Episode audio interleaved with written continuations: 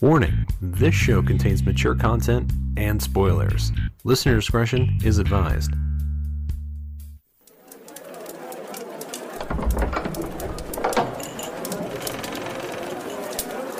Ah, greetings. Care for a story? One of heroes and villains? Of swords and sorcery?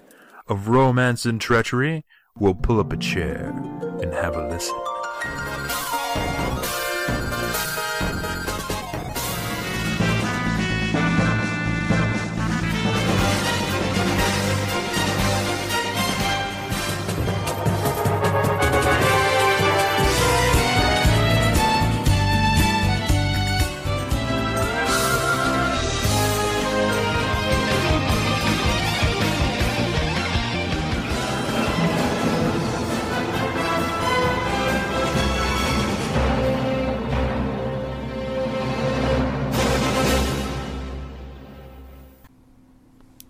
Hi, everybody, and welcome back to another episode of the RPG Show. I'm your host, Nick, and today I'm joined by the ever lovable Kevin. How are you doing, man?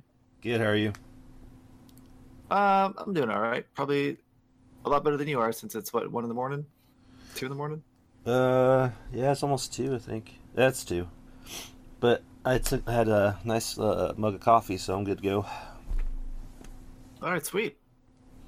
Uh, well, if you haven't uh, been able to tell by the title of the show, we're today we're talking about uh, Final Fantasy VII Crisis Core Reunion, or is it Crisis Core Final Fantasy VII Reunion? The way the I know. game's- the way the game's listed uh, on trophy guides and stuff, it's Crisis Core dash Final Fantasy, or no, Crisis Core colon Final Fantasy dash Reunion. But I think originally it was Final Fantasy VII Crisis Core. Okay. But I, I guess title they I don't know the titles don't really matter. But No, it's, it's say Crisis Core. Everybody kind of knows what you're talking about anyway. yeah, So, uh, well, if you're new here to the show, uh, what we do is we talk about, rate, and uh, kind of review uh, RPGs. We have a mix between old stuff and new stuff, as evidenced by the review today. And uh, the structure of the show is we talk about gameplay, story, visuals, music slash voice acting, our overall experience, and if there's any replayability or extra content to the game. And we rate all of these categories on a scale from one to five. And we do allow half scores because I said fuck this shit early on and gave a half score to something. And we kind of just carried on with it. Um, so tell me, how you been doing, man? Uh, pretty good. Can't complain. Uh, just uh, enjoying the laid back time of the winter where, like, this weekend we're not doing anything. We didn't do anything last weekend, so I just been get, a lot more uh, gaming. So it's nice. Not spending Okay. any money uh, going out and or anything like that. So You just been uh, doing Marvel's Midnight Suns, or you kind of doing other stuff too? no, I just been mainlining Mi- Midnight Suns. I've been uh, getting into that pretty good. Uh, I mean, I like it. Uh, I like comic book IPs, and then yeah, I thought at first it reminded me of Mass Effect, but now it's more remind me of like a Dragon Age, like the way the the like the between battles are. You know, like when you're in the main hub. Okay, so like exploring the world and stuff. Yeah, but there's there's only the Abbey, but uh, it's it's gen- not it, you're like walled off for a good part part part of the game, so there's some Okay. exploring to do. Um, So when you pick like a mission to go on to, you don't explore that. You just get into fights. right, yeah, Okay. yeah. There's no exploring uh, battles. It's just a battle screen, and then you have cards you dealt, and you do battle from the cards. Interesting. Um, yeah, the battle system's fun. Trying to figure out, you know, what's the good deck to have. I mean, really, it's just like the most powerful. I mean, for me, it's like figuring out the most powerful cards and then what the balance cards to build up those cards are. But it's nothing too hard. It's pretty easy actually. But I saw like a a developer diary thing or whatever about it, and they're talking about the combat system, and they're like, "Oh, you can set up traps and all this kind of shit." And I'm so I'm assuming you just go with like beat the fuck out of dudes' cards. Well, you can only do three. You can only use three cards per per, per turn. But there's some cards that if you KO someone, you get another play like you like we get the card play refunded. So and then Ah, yeah, and then there's like um there are items on the battlefield you can use and those don't cost a turn. And but they cost so there's like you have to build up some cards cost like I can't remember what it's called, but there's like one point or two points, or th- some are like four points. You got to build them up by using other cards that give you points. That makes sense. okay. So like, so it's like a global resource that all your characters share, or is Yeah. it per character? Everyone, Okay. shares- yeah, globally. So, um, so yeah, there's cards. So like, uh, the cards that you build up are like the ones that are they're, they're, they're quicker or fast cards or whatever, and they give you more points that so you can build up the more powerful attacks. So, and then generally there's you know one like instant kill character like uh enemies where like they have no hit points so, like you hit them they're dead and then there's other Okay. ones that do have hit points so you kind of kind of the strategy is usually like kill the you know the uh, lower level guys to build up your uh, your hand or your, your numbers and then uh They go like ape shit on the, the actual dudes with health and whatever. yeah Uh, Okay. but like I said, there's only three cards you can use, and then the powerful cards use up your points. Also, using um, the stuff laying around the laying around the battlefield uses up points too. Some are one, some are two, and then there's like you can build up uh, through training at the abbey. You can like negate some of those. So, like some characters, you know, the first one's free. So there's other characters you know you can use. Like there's different strategies you can go on. Um, and then there's one move you get if you upgrade the Abbey where uh, it's like a free push. So you can push enemies. So there's like, you can push enemies into objects, like hit them into objects, you know, and that takes health away. Or there's like holes, or uh, if you're on the building, you can knock them off the building for a percent chance. Like the, but the instant kill guys are always 100%. And like if they have a lot of health, it's like 10%. So it's, it's it's uh it's not like super simple. So it's actually thinking about uh, battle. You can't just like button press press it to the end. So Okay, so there's like a little bit of strategy you have to think about. Like, like, uh, do I take a risk with trying to like get this ten percent thing going off, or do I just be more like reliable with like my attacks and stuff? Okay, Yeah, and also um the so every enemy is going to target a character and if like say that character gets KO'd or gets like there's like a send into a portal type thing or they're if they go invisible um like camouflage I guess it, it, it's called then those guys don't do anything they don't like retarget someone else. So that's another strategy. Or uh like some there's like tanks that can draw all the aggro and then you can like buff them so that you know they they're basically nothing happens to them so there's there's a lot of cool strategies you can do okay. So like, do you, does like one of your characters get a turn and then all the enemies get their turn, or like does your whole team go and then the enemies go? yeah your, your whole team goes and you can like switch uh, in between any of your characters at any time But you only get three cards that turn. Or is it like each character gets three cards? you you have like seven cards or eight cards that, are drawn, and you you choose between the cards you get. So they're Oh, okay, okay. but the cards are specific character cards. I see. That makes a lot of sense. Yeah. Okay, cool. So it's cool. really it, the battle system's really well done. It's it'll keep at least it'll keep your interest that way if you're not interested in the story. Um, it's one of those overarching big like sinister villain where they like definitely beat your ass in the beginning type stories.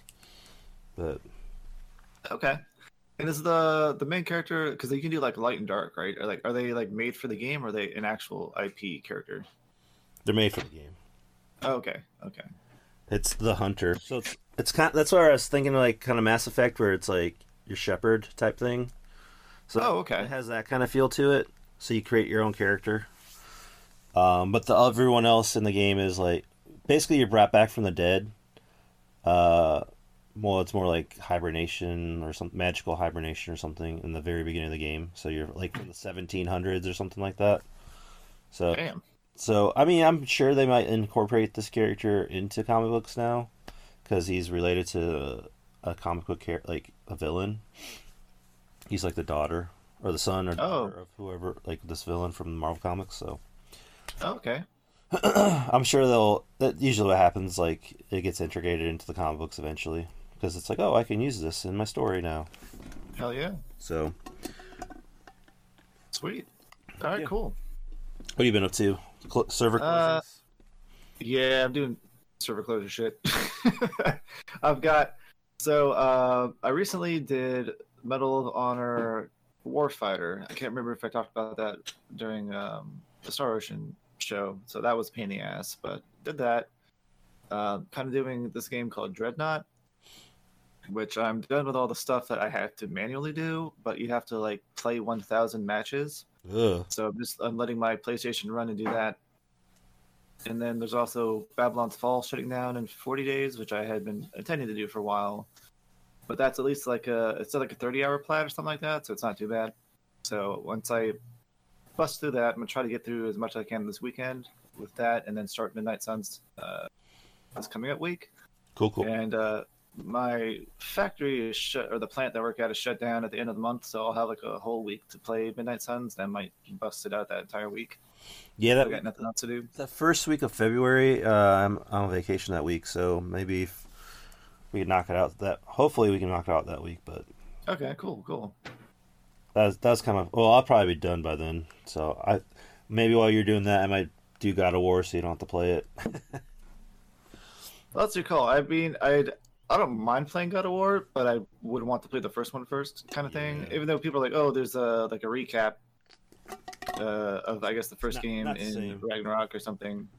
Yeah, it's not like it's not the same. It'd be like playing like fucking Mass Effect three or something, or Dragon Quest or, or Dragon Age Inquisition or some one of those games Yeah. where like it's like the it's like a, a further into the series, and they're like, "Oh yeah, there's a recap," but it's it doesn't hit the same. You're just like, oh yeah, stuff happened with the with the main character before, and now you're here doing shit. right. And it's like, all right, because if I'm not mistaken, the entire franchise is was rebooted with the new God of War, right? It's not. It's like loosely affiliated with the old stuff because I haven't played any God of War game. It's a soft reboot. So like Okay. everything still happened, but he's he went from like Greek mythology to the North Norse mythology land. Yeah, He basically killed all the gods in uh in Greece, and was like, all right, moving on. yeah, and then he just moved on to Norse mythology and he married a giant basically. Gotcha. Okay, cool. Yeah. Well, if uh if uh you finish Midnight Suns and I'm I'm still in the progress of it or whatever, I I think the next game I'm gonna pick is Chained Echoes since people are talking about it. Yeah, there's some hype on really good.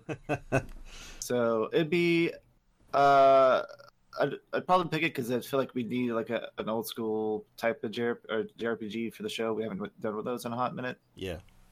That's cool. uh, and it's apparently it's really really good. So you know, win win. I finally pick a game that doesn't suck ass. That's not gonna give so- me anxiety about playing it. right? like fuck Nick, this bastard. Oh well, I mean, Star Ocean wasn't bad. It's just the game is fine. It's just the tr- like the trophies were anxiety inducing because of the stupid crafting system. Yeah, definitely.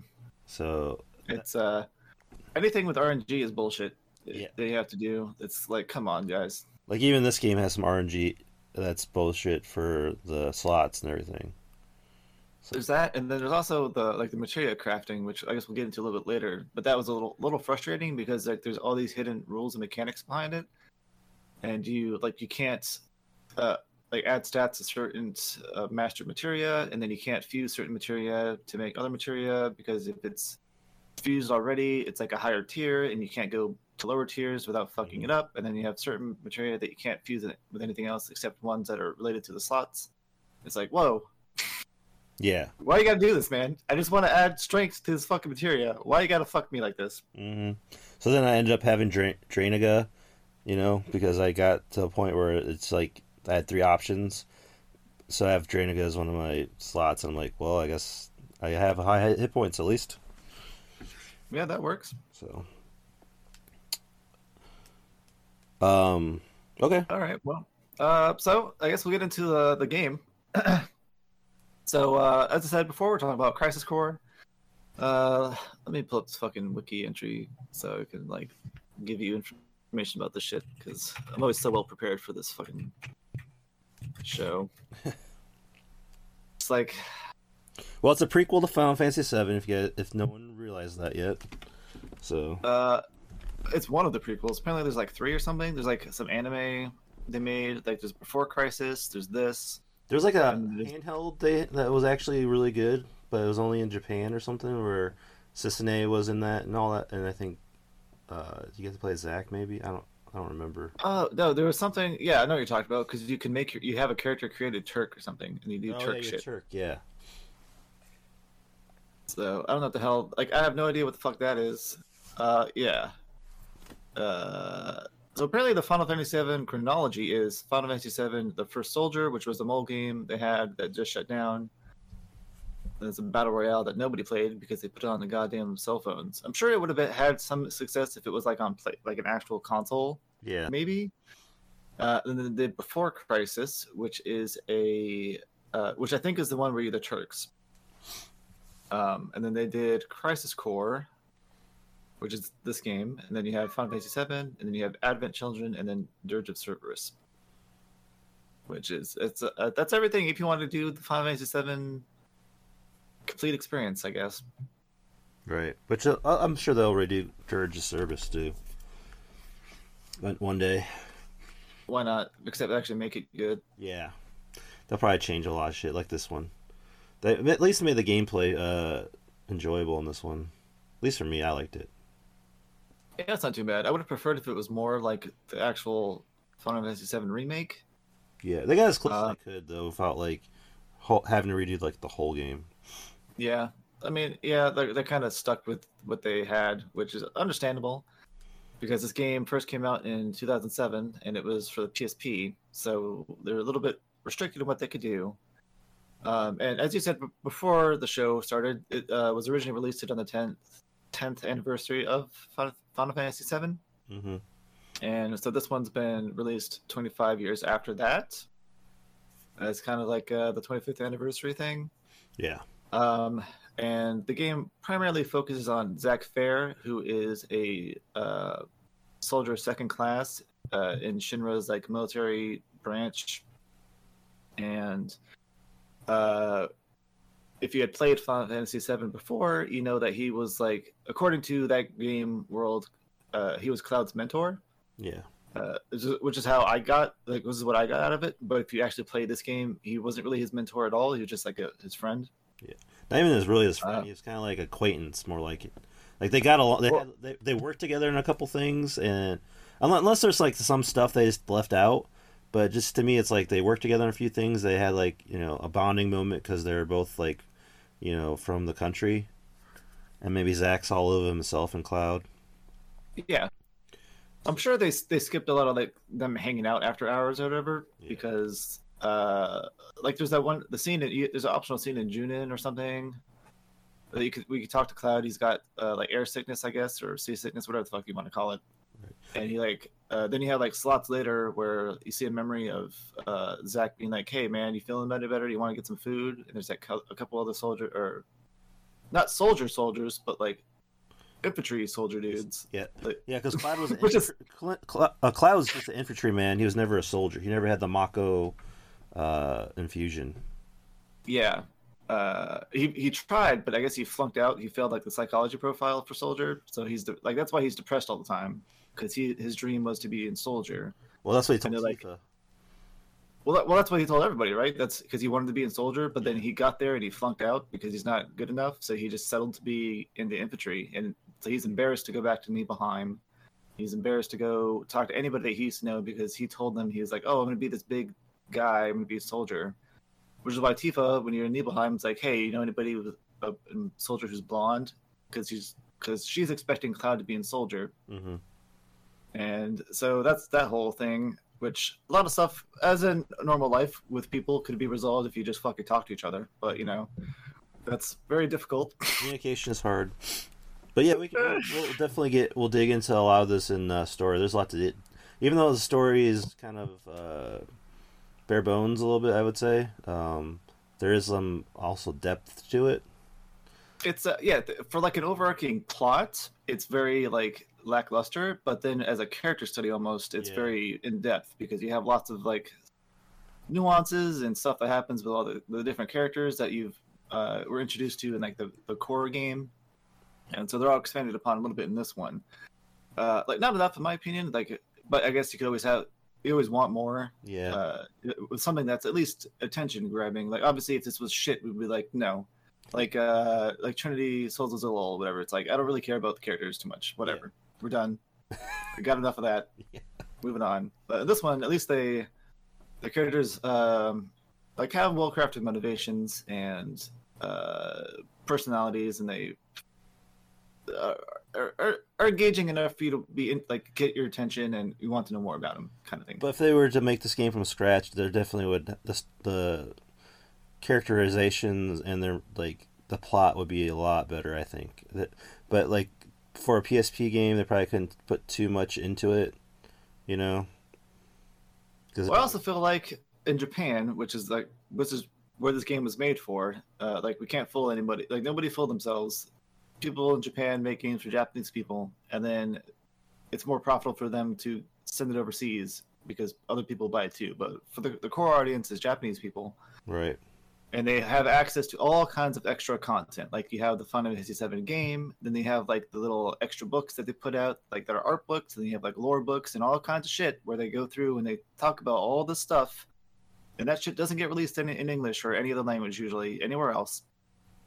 So then you have like these other games and other like show like animes and whatever that come out that expand on the stuff that they already have been expanded on before. So if you're not in Japan and any of this stuff gets like translated or you can't read Japanese or whatever, uh, you are kind of like left to the mercy of what the fuck they choose to give you. So I'm sure there's like a companion book or like a show or like even like an audio book thing or something like that that has a lot more depth on all of these characters and all their motivations and stuff, but we just don't have access to that, Mm-hmm. which is like it's a shame, but you know, it is what it is. That's what we get for not being Japanese. Right. Uh, but yeah, so this game's about Zack, And, and uh, it is like his brief time before. Oh, sorry, what were you saying? oh, I was gonna say this was re- re-released uh, on PlayStation Four, Five. What else? Uh, I think it's on X, is it on Xbox and stuff? Xbox One, Xbox Series X, Windows. So it's on every basically every, Nintendo Switch. It's on everything now. Yeah, Uh, in 2022, like the end of 2022. December thirteenth. Yeah. Um, You can also, if you didn't pre-order it from Best Buy, you can also buy the Steelbook on eBay for hundred dollars. yeah, I thought I was gonna do that, but I was like, nah, that's not worth it. Apparently, like they in Japan, if you bought, you can buy it. You could like pre-order it on a website or something on the, I guess the Square Enix website, and it just came with the fucking Steelbook. But then Best Buy got the deal, and then they only made like I don't know, a thousand Steelbooks or some random bullshit. It's like, come on, because apparently they announced the Steelbook thing for people. Because I was, I was, I was researching this because I was like, when the hell did they do this? Why did I miss out on this? And they're like, yeah, they put the Steelbook up for pre-order, and then like a couple days later, it was sold out already. Like, Yeah. why? Why? It's a Final Fantasy game. What the fuck you mean he sold out of Steelbooks? Well, just like them selling out of the fucking remaster, pixel remaster bullshit, Yeah. fuckers, asshole pieces of shit, Yeah. fucking goddamn cunts. Anyway, uh, yep, Zack Fair and his life before like Final Fantasy VII takes place, and like uh, what happens to Cloud, like how he gets to be the way he is, where he assumes the role of Zack to the main story. Uh, and this game also introduces, introduces new characters into the world. You got uh, Angeal and Genesis. And Cissnei.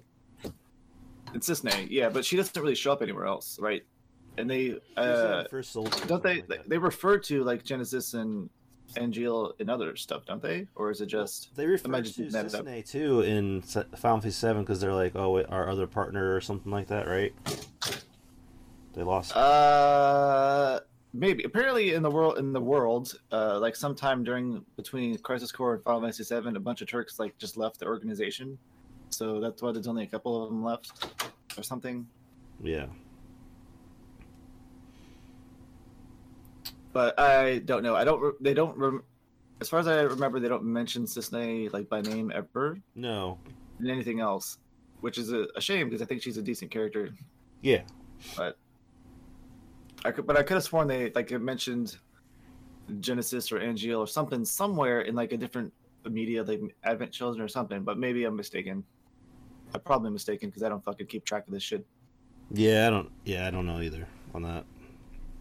Uh, and we'll get to more of the stuff in the actual storyline thing, but essentially, uh, it's like Zack starting off uh, in his journey to becoming uh, the hero he wants to be, quote unquote, and making soldier first class, and his relationships with his mentor Angeal, and Angeal's friends Genesis and Sephiroth, and their storyline. And like what happens to turn Sephiroth crazy and all this kind of shit and that's pretty much it. So And it dove, If you have dove, dovetails into the start of Final Fantasy VII. So essentially, yeah, I think it's like the end of this game is like a couple, like maybe a couple months to a year before seven, because it looks like in seven, like Cloud's already a hardened mercenary, but at the end of this, he's like still coming out of his fucking Mako poisoning coma thing. But it does So show that scene where he is on the train again. Yeah, but his armor's all uh studded up. Like he's he's got like uh Yeah. the cloud ar- the cloud armor of the sol- the version of the soldier armor where he's got the studs and he's got like random piecemeal pieces of metal on his shit. So it's definitely it's not like immediately right after this. It's sometimes past. They don't really expand on any of his mercenary activities or what the fuck he did. Uh, or they, or they, they didn't even talk about how he adopted the persona of Zack. It's just because at the end of this of this he just gets the sword, the Buster Sword, and he's like, I don't remember the words exactly, but he's kind of like, okay, I'll do what you want thing. He says, "I'll carry on your living legacy." I think is what he says. Okay, okay, yeah.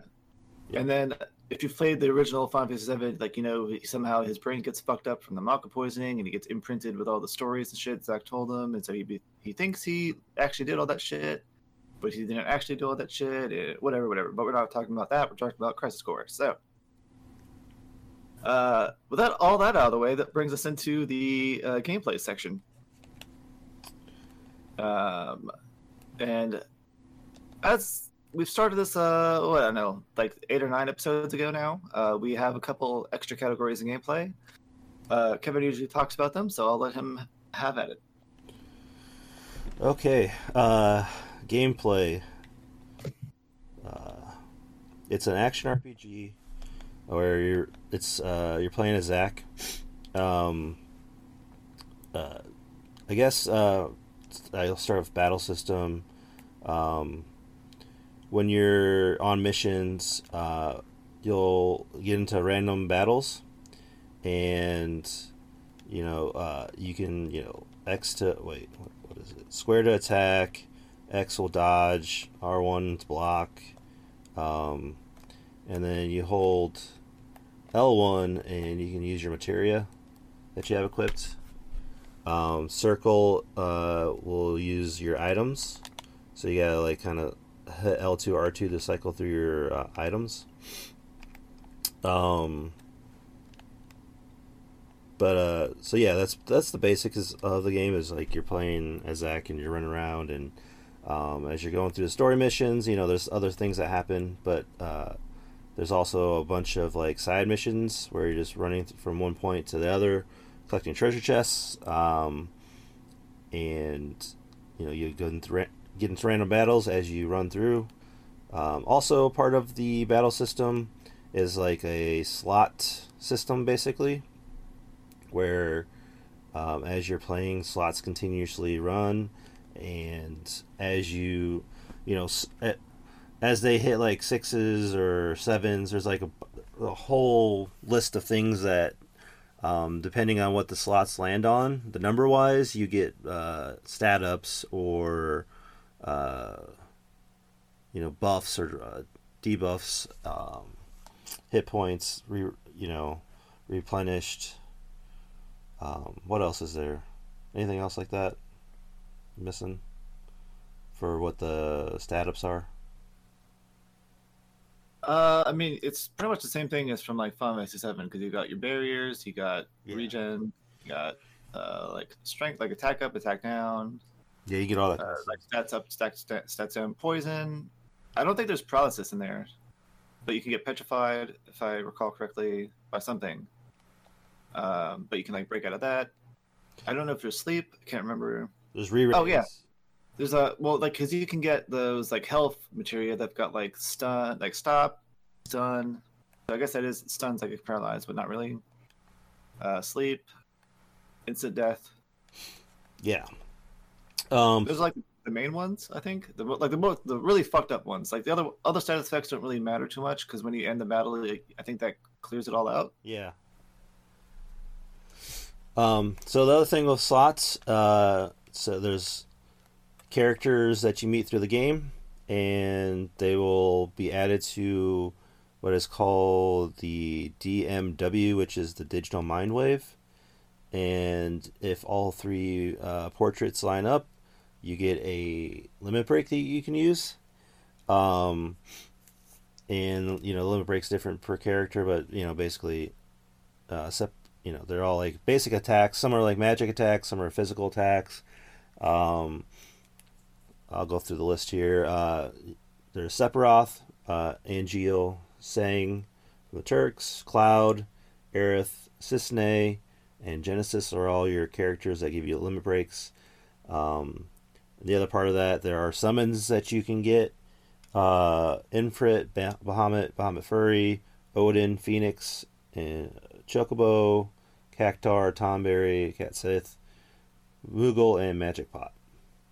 Um, so most of them are attacks. Uh, Aerith is a healing one, she'll give you basically all your health back.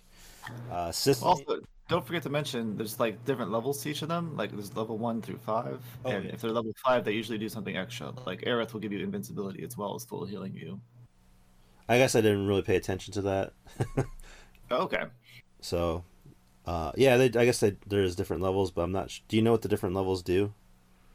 Uh, it's just like a, a sliding scale, kind of, of like percentage based increase on whatever it's doing. So, like a level one attack would be kind of weak, but then like a level five one would be super strong and usually have like an extra effect. Um, uh, I don't know, like, but it's only for some of them. Like, I think like Cissnei's Lucky Stars ones, the uh, once you hit like level three plus, you always get heavenly. But then if you're like one or two, you only go to um, the level before that on your DMW, like whatever that is, DW, whatever the fuck it is.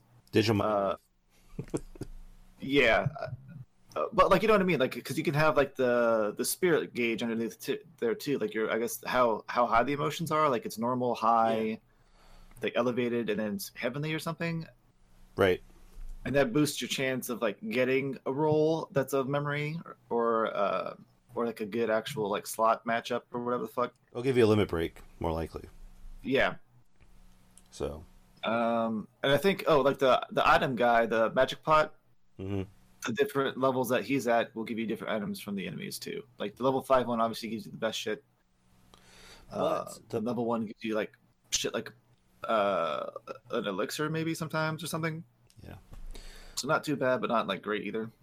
But the the shitty part about it, it's all RNG, so there's no way to control um who what's the limit break you're gonna get until like later in the game you get some uh like materia that like increases it, but it's still like not hundred percent gonna happen. It still takes some time. Um, so yeah, they all get they all have their own uh, limit or materia you can get for them, but I mean, Phoenix only happened for me three times. you know, Cactuar only happened for me three times playing the game, and I played fifty hours. You know, so uh, it's more uh, the character limit breaks that happen than the the summons. I mean, I did get Infrit a lot, but that's because he's the first one. I just remember uh, Odin back in like when the original game. I got him a lot, and like just by running around, and he would save my ass because he would you know instant kills everyone Yeah, because he's got he pissed me off once. I spent like twenty minutes fighting some dude where I was just pinging him for like hundred damage, and he had like I don't know, 20, 200,000. So it was like some crazy amount of health, and I was sitting there for twenty minutes fighting this dude. And then when he had like a sliver of health left, Odin came up. I'm like, "You bitch! Where were you 20 minutes ago?" But Odin doesn't work on some uh mo- like bosses either, so that's annoying. So it's like, I get it if it's a story battle, but just in like, uh, you know, random, you know, side quest battle, you should let Odin kill him. I, th- I feel. Um, Oh, did you mention also that the for the summons you have to get a limit break and then it'll like randomly be like, oh, chocobo mode or some bullshit, and then swap over to the summon Yeah. reels. Yeah, like like you get said. fucked out of a limit break. yeah, it's just DM or it's just uh, RNG if you get a summon or not. So But you can't stack them, so you can you can save your summon because you can use it with L three and R three, and then if you also get a limit break, that use that with what triangle, right, or something. yeah, so you can stack them. Yeah, you don't have to use them right away, but it will overwrite if you get another one. So you can't they can't stack on top of each other. You can't have two summons stacked. So, uh, the only let's see, uh, besides the damage, the only other ones that do something different is uh, Cat Sith the cure cures poison, silence, and activates barrier, magic barrier, endure, MP, and AP cost zero, and null physical magic. Um, Moogle power raises the level of all equipped materia and activates Regen. Uh, level increase is to is equal to the level of Moogle power, so that's one way to level up your materia. Um, I'd go so far as to say it's the only way to level up your materia, because otherwise you're just left at the mercy of like pure RNG. yeah, Like most of my material leveled up because of the Moogle shit, like just randomly. Like I'd have like what like for some reason I kept getting one ones matched up a lot, where like in the other slots I wouldn't get like matches as often, but then I'd pop a Moogle and be like, oh Moogle level four, and all my shit just leveled up, got Yeah. maxed out. I'm like, all right, That's cool. Uh, and then item mugger is uh, that magic pot, and you get materia or items based on what you get, uh, RNG basically. Uh, but yeah, for materia, you can level it up, but it's based on what slot it's in. So if you get all ones, the one slot gets uh, level up, or all twos. Um, so yeah, it's definitely a lot of RNG. Um, materia is really important in this game. Um, so you you have six slots for materia. I think you start off with four, right, before you get soldier level, or before when you're soldier level yeah, two, right? You only have four slots, and then you get two more slots when you get the new uniform, basically. yeah, rank one, yeah. Um, You also only start with two accessory slots, and you have to do missions to get the other two. yes, and that's what the accessories are definitely what really break the game. Like you can get ninety nine thousand nine hundred ninety nine hit points and nine like break all the damage barrier, which goes up to ninety nine thousand, and um, eventually you get like some equipment where all magic and AP. Oh, that's another thing to talk about. So there's uh, magic materia and then like attack materia, and the attack materia costs AP, and attack materia costs MP. Um, and then there's also SP, which all uh, is what I mean. You use it every time you roll the slots, which is automatic. I think it's like ten, and you also use that to uh, fuse materia. So the higher the the level materia, the more SP you use. Um, so when you really start using it, you, it goes really quick. Uh, I think that's about everything. There's no like, besides accessories, you can't change your weapon or armor or anything like that. It's all there, there's no slot. There's nothing in there for that. Um, your stats are attack, vitality, magic, spirit, and luck. Uh, vitality is your defense.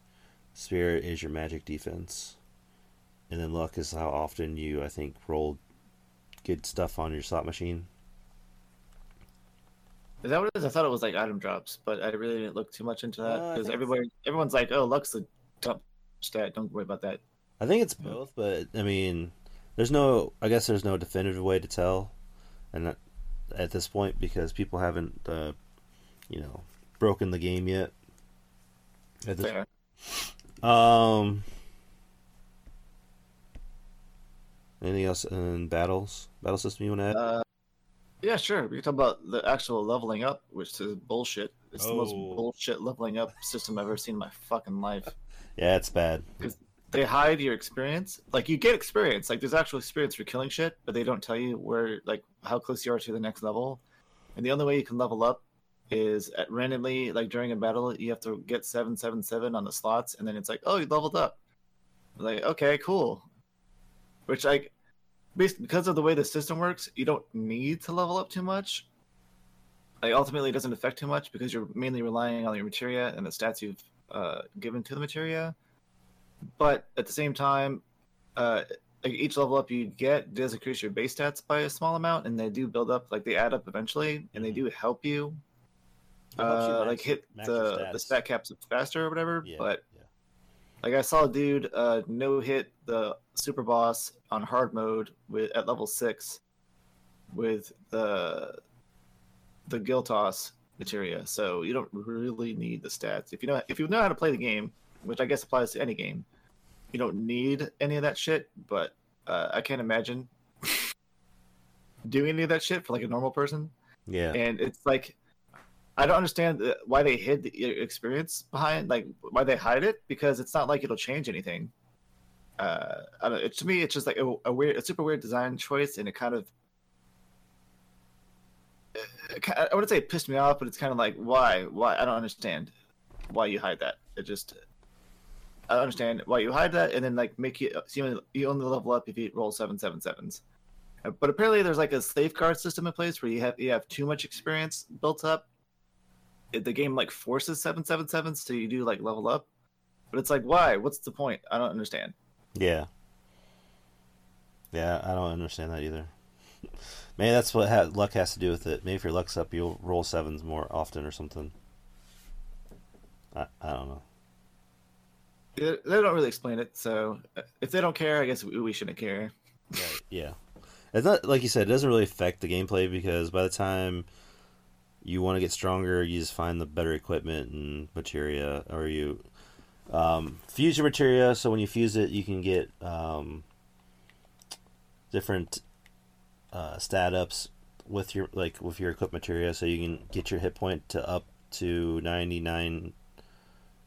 Uh, 999%, um, I think or maybe it's 990 percent, and then the magic and attack and all those stats can get up to two to 99, and you max out 255.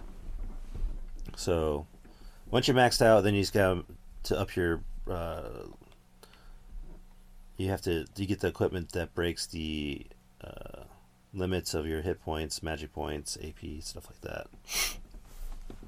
And damage, damage is the most important one. If Yeah. you're not breaking your damage limit, you're gonna be fucked. Well, main game probably not. Well, sure, but you'll you'll max out on damage way before you can max out on like HP and stuff. Right. So yeah, And I would argue you don't even need to break MP or uh, AP limits because I never felt the need to. Because by the time you're able to, you also have equipment that's like, oh, no, like just automatic no spend MP, no spend AP. So it's like, okay, Well, in the, be- if you're in the beginning trying to like get as far as you can in the uh, in the, the missions, then yeah, you kind of it's well. Also, when you're uh, leveled up to soldier level one, every time you finish a battle, you get a stat incre- like you get some hit points up and AP up based on how well you do. So, if you like kill everyone one hit, basically you get your magic back or your AP back, depending on what you used. well, if, depending on how good you do. Yeah, right. Because like you- have to get no. If you don't take any damage, I think then you get like plus twenty to everything. But then every enemy you kill with magic, you get plus five, or with uh, an attack skill, you get AP plus five percent. Yeah. So my my basic strategy was uh, I use electrocute a lot because it hits a lot, even though it's random. There's like you know five or six of those that hit the ground, and then I use dual cast with that, so it's like a shit ton. So I basically killed everyone in one hit uh, that wasn't immune to it, and I also had like another. Then I had a hell, you know, Blizzaga or hell something with the uh, elemental materia, so that way um, I was basically hitting or safe from like all the SAS effects until I got the uh, armor that I didn't need that anymore. Yeah. Then I use costly punch because there's like one stupid enemy that no magic attack uh, hurts them, like those big like mammoth looking th- creature things. I was always mad when I saw those. I'm like, God dang it! I got to get some kind of attack material on there.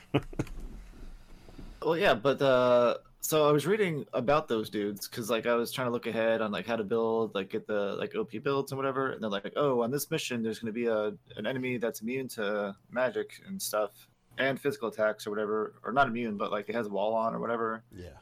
and you need to have some kind of non-elemental attack, like a punch attack. So make sure you have Goblin Punch or Iron Punch or whatever the fuck it is, or Costly Punch. And I'm like, okay. So I had one of those on, and I was still only doing like 100 damage per hit. And I'm like, this is what the fuck? This is bullshit. And then I also realized I had Darkness equipped, so I just used Darkness once and I one shot it. I was like, why do people be like, oh, use one of your punch moves, you make sure you have a punch move when you could just have Darkness? Darkness worked fine. I don't understand. There's It's all kinds of weird shit. yeah, darkness does work until it doesn't. There's like a point where those guys, darkness doesn't hurt them either. I thought, or maybe I'm wrong. Oh well, I only ran into one of those dudes like on my my route to becoming OP, and then by the time I had Costly Punch, so I didn't Yeah. like I didn't notice. Yeah. If I saw another one- punch, you don't need anything else.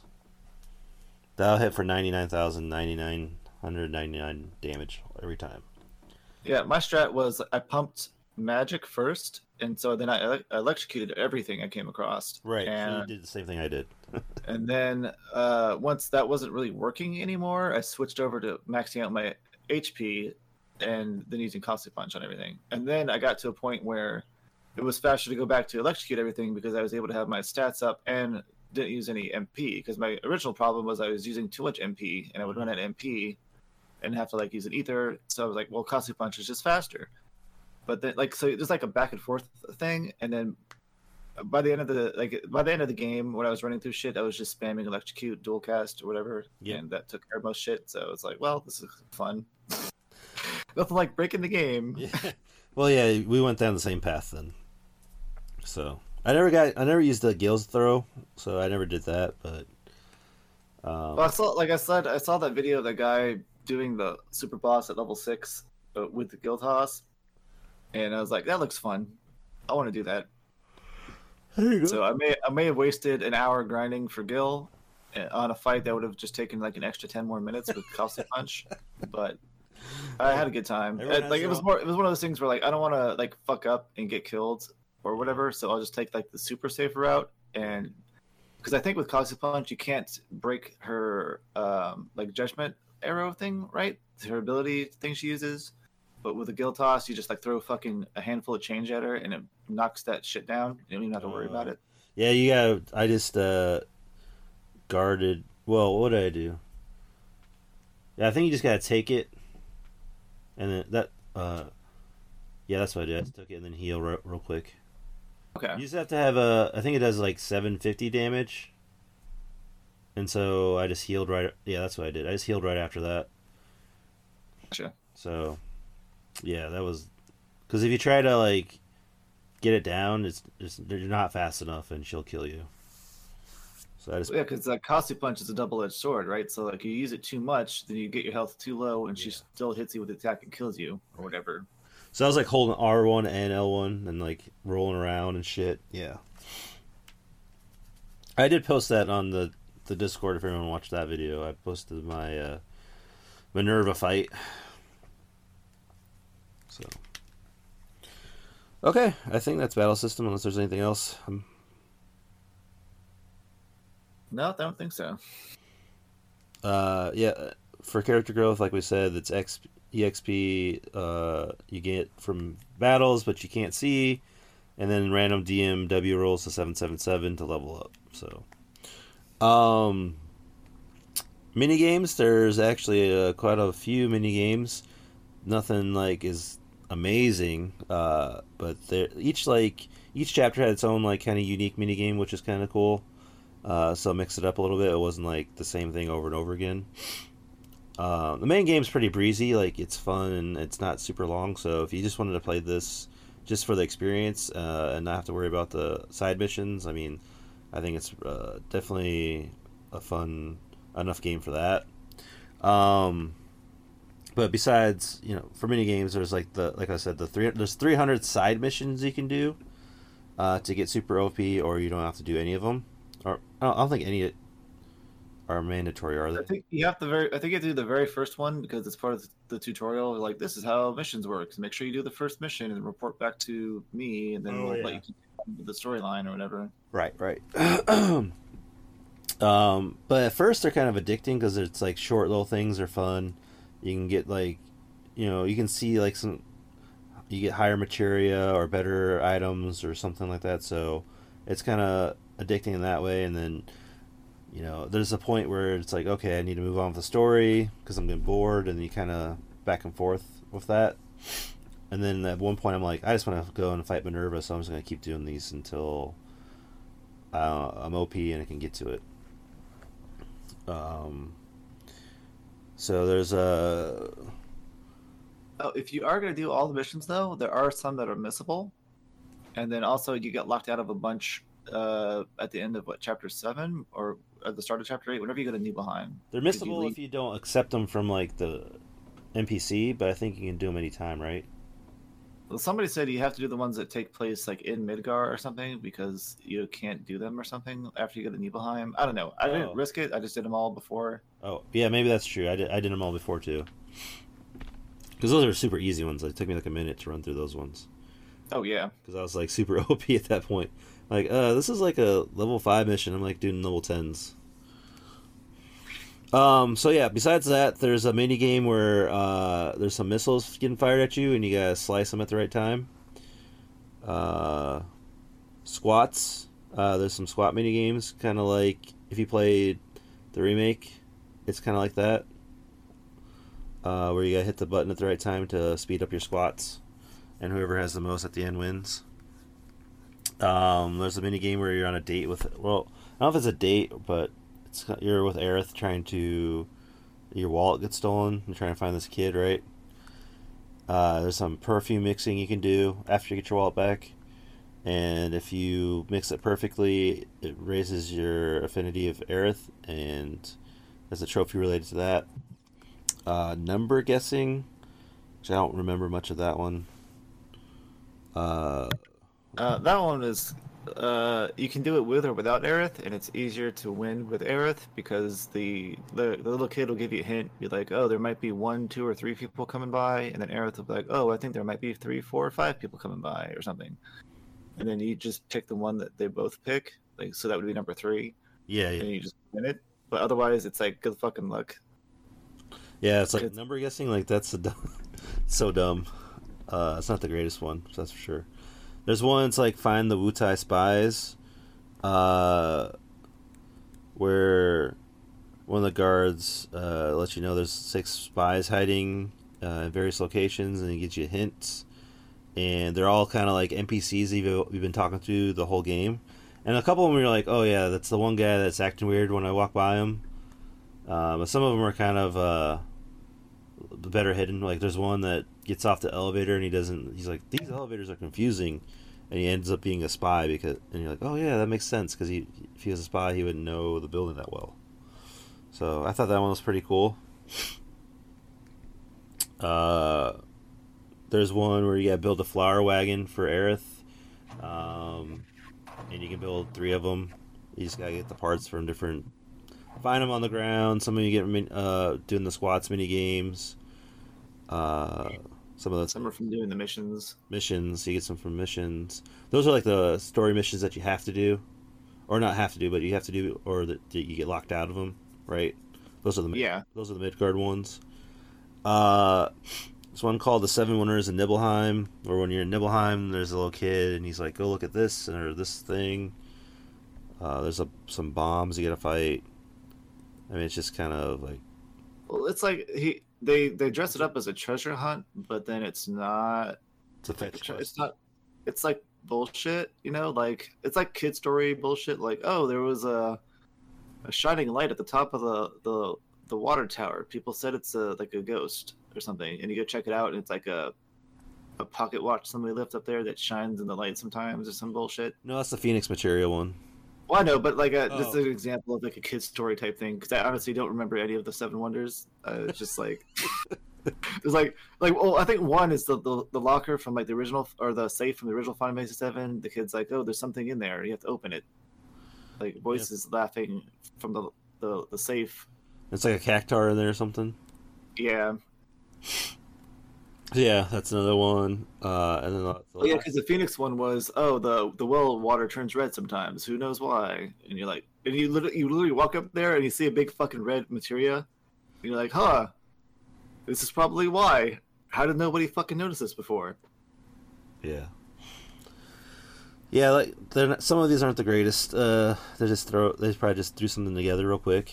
and then the last one's is called the Cascade of Treasure, where uh, at the end of the game there's a waterfall and some treasures come off of it, and if you get them all, you get a trophy. But uh, if you get hit by a monster, you get stun locked and you can't get all the treasures. So so. Uh, nothing like too great. The the missile one was pretty fun. The Wutai fi- Spies one was pretty fun. Uh, squats wasn't bad. Like I did that one pretty easily. I felt like the one Well- uh, the remake Final Fantasy was harder for sure. But maybe it's because I did that one. Like I did, got the trophy for that one. This one was easy. I don't know. I struggled with the squats one this go around because they changed the camera angle every time you like speed up, and that fucked me over sometimes. Oh really? because it's like like you have like your fixed position camera and then you're like you're doing your pattern you're doing your pattern and then like you get to the next like tier of speed or whatever and then like they pan in on Zack and they rotate the camera or whatever and like I'm like fuck I can't see the timing properly that I need to get but I got it eventually and I was fucking glad that was over with. But then I also uh, the Wutai one pissed me off a little bit because some of the NPCs you have to talk to multiple times and I didn't realize oh. that Oh. because like I talked to one guy and he's like, "Oh, I'm not. I'm supposed to be here or whatever." And I'm like, "Okay, isn't something supposed to happen?" Whatever. I like I'd leave and come back and I talk to him and he says the same thing again. I'm like, "What the fuck? I must be missing something." and then so I looked it up. People are like, "Yeah, just keep talking to him." I'm like, "Oh, no shit. Yeah. Whoops.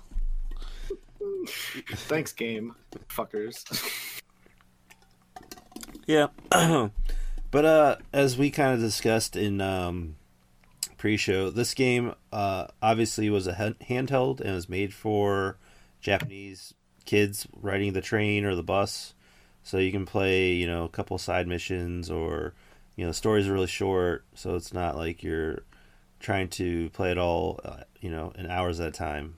Uh, you're just doing it like it in short, thirty minute to ha- to hour bursts, and that's where you know the fun for this game was supposed to be from. From so trying to you know playing it as a sit down fifty hour JRPG, it's not what it's made for. You know, it's it's you know for a little short bursts. Yeah. So for me, that takes away from it a little bit. Yeah. Because it uh, we do we did sit down and play it for a long time, and it's like fuck. Yeah. I definitely need a break from this now. Um, so moving on to traversal, you, you know, you're you're just on the the map, like the the main game, and you're just on foot. There's no like overworld map. There's no, you know, airship or anything like that. It's just like here the, the game puts you in the you know in the mission, or you're on the side missions and you're just running through the level. I mean, uh, in between missions, you know, you're at your home base of the Shinra, the Shinra main what's it called? The Shinra's main base basically and Midgar. Um I think it's just like Shinra Tower or some bullshit, right? yeah, maybe.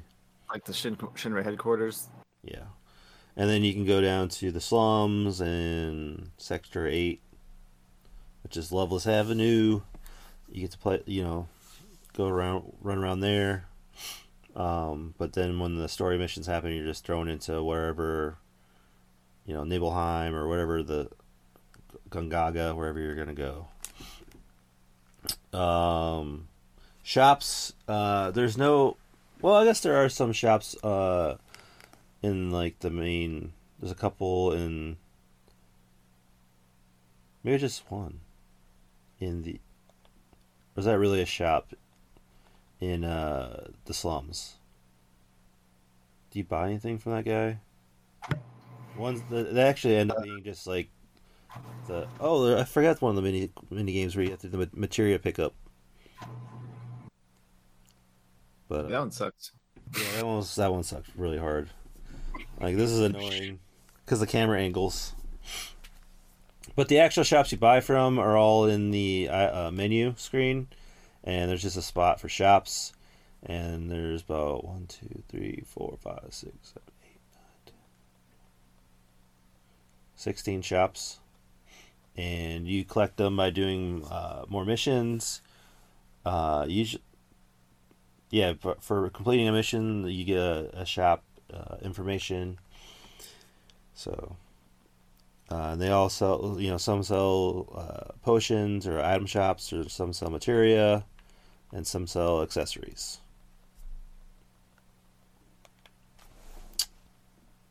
Um, what is unique about this game?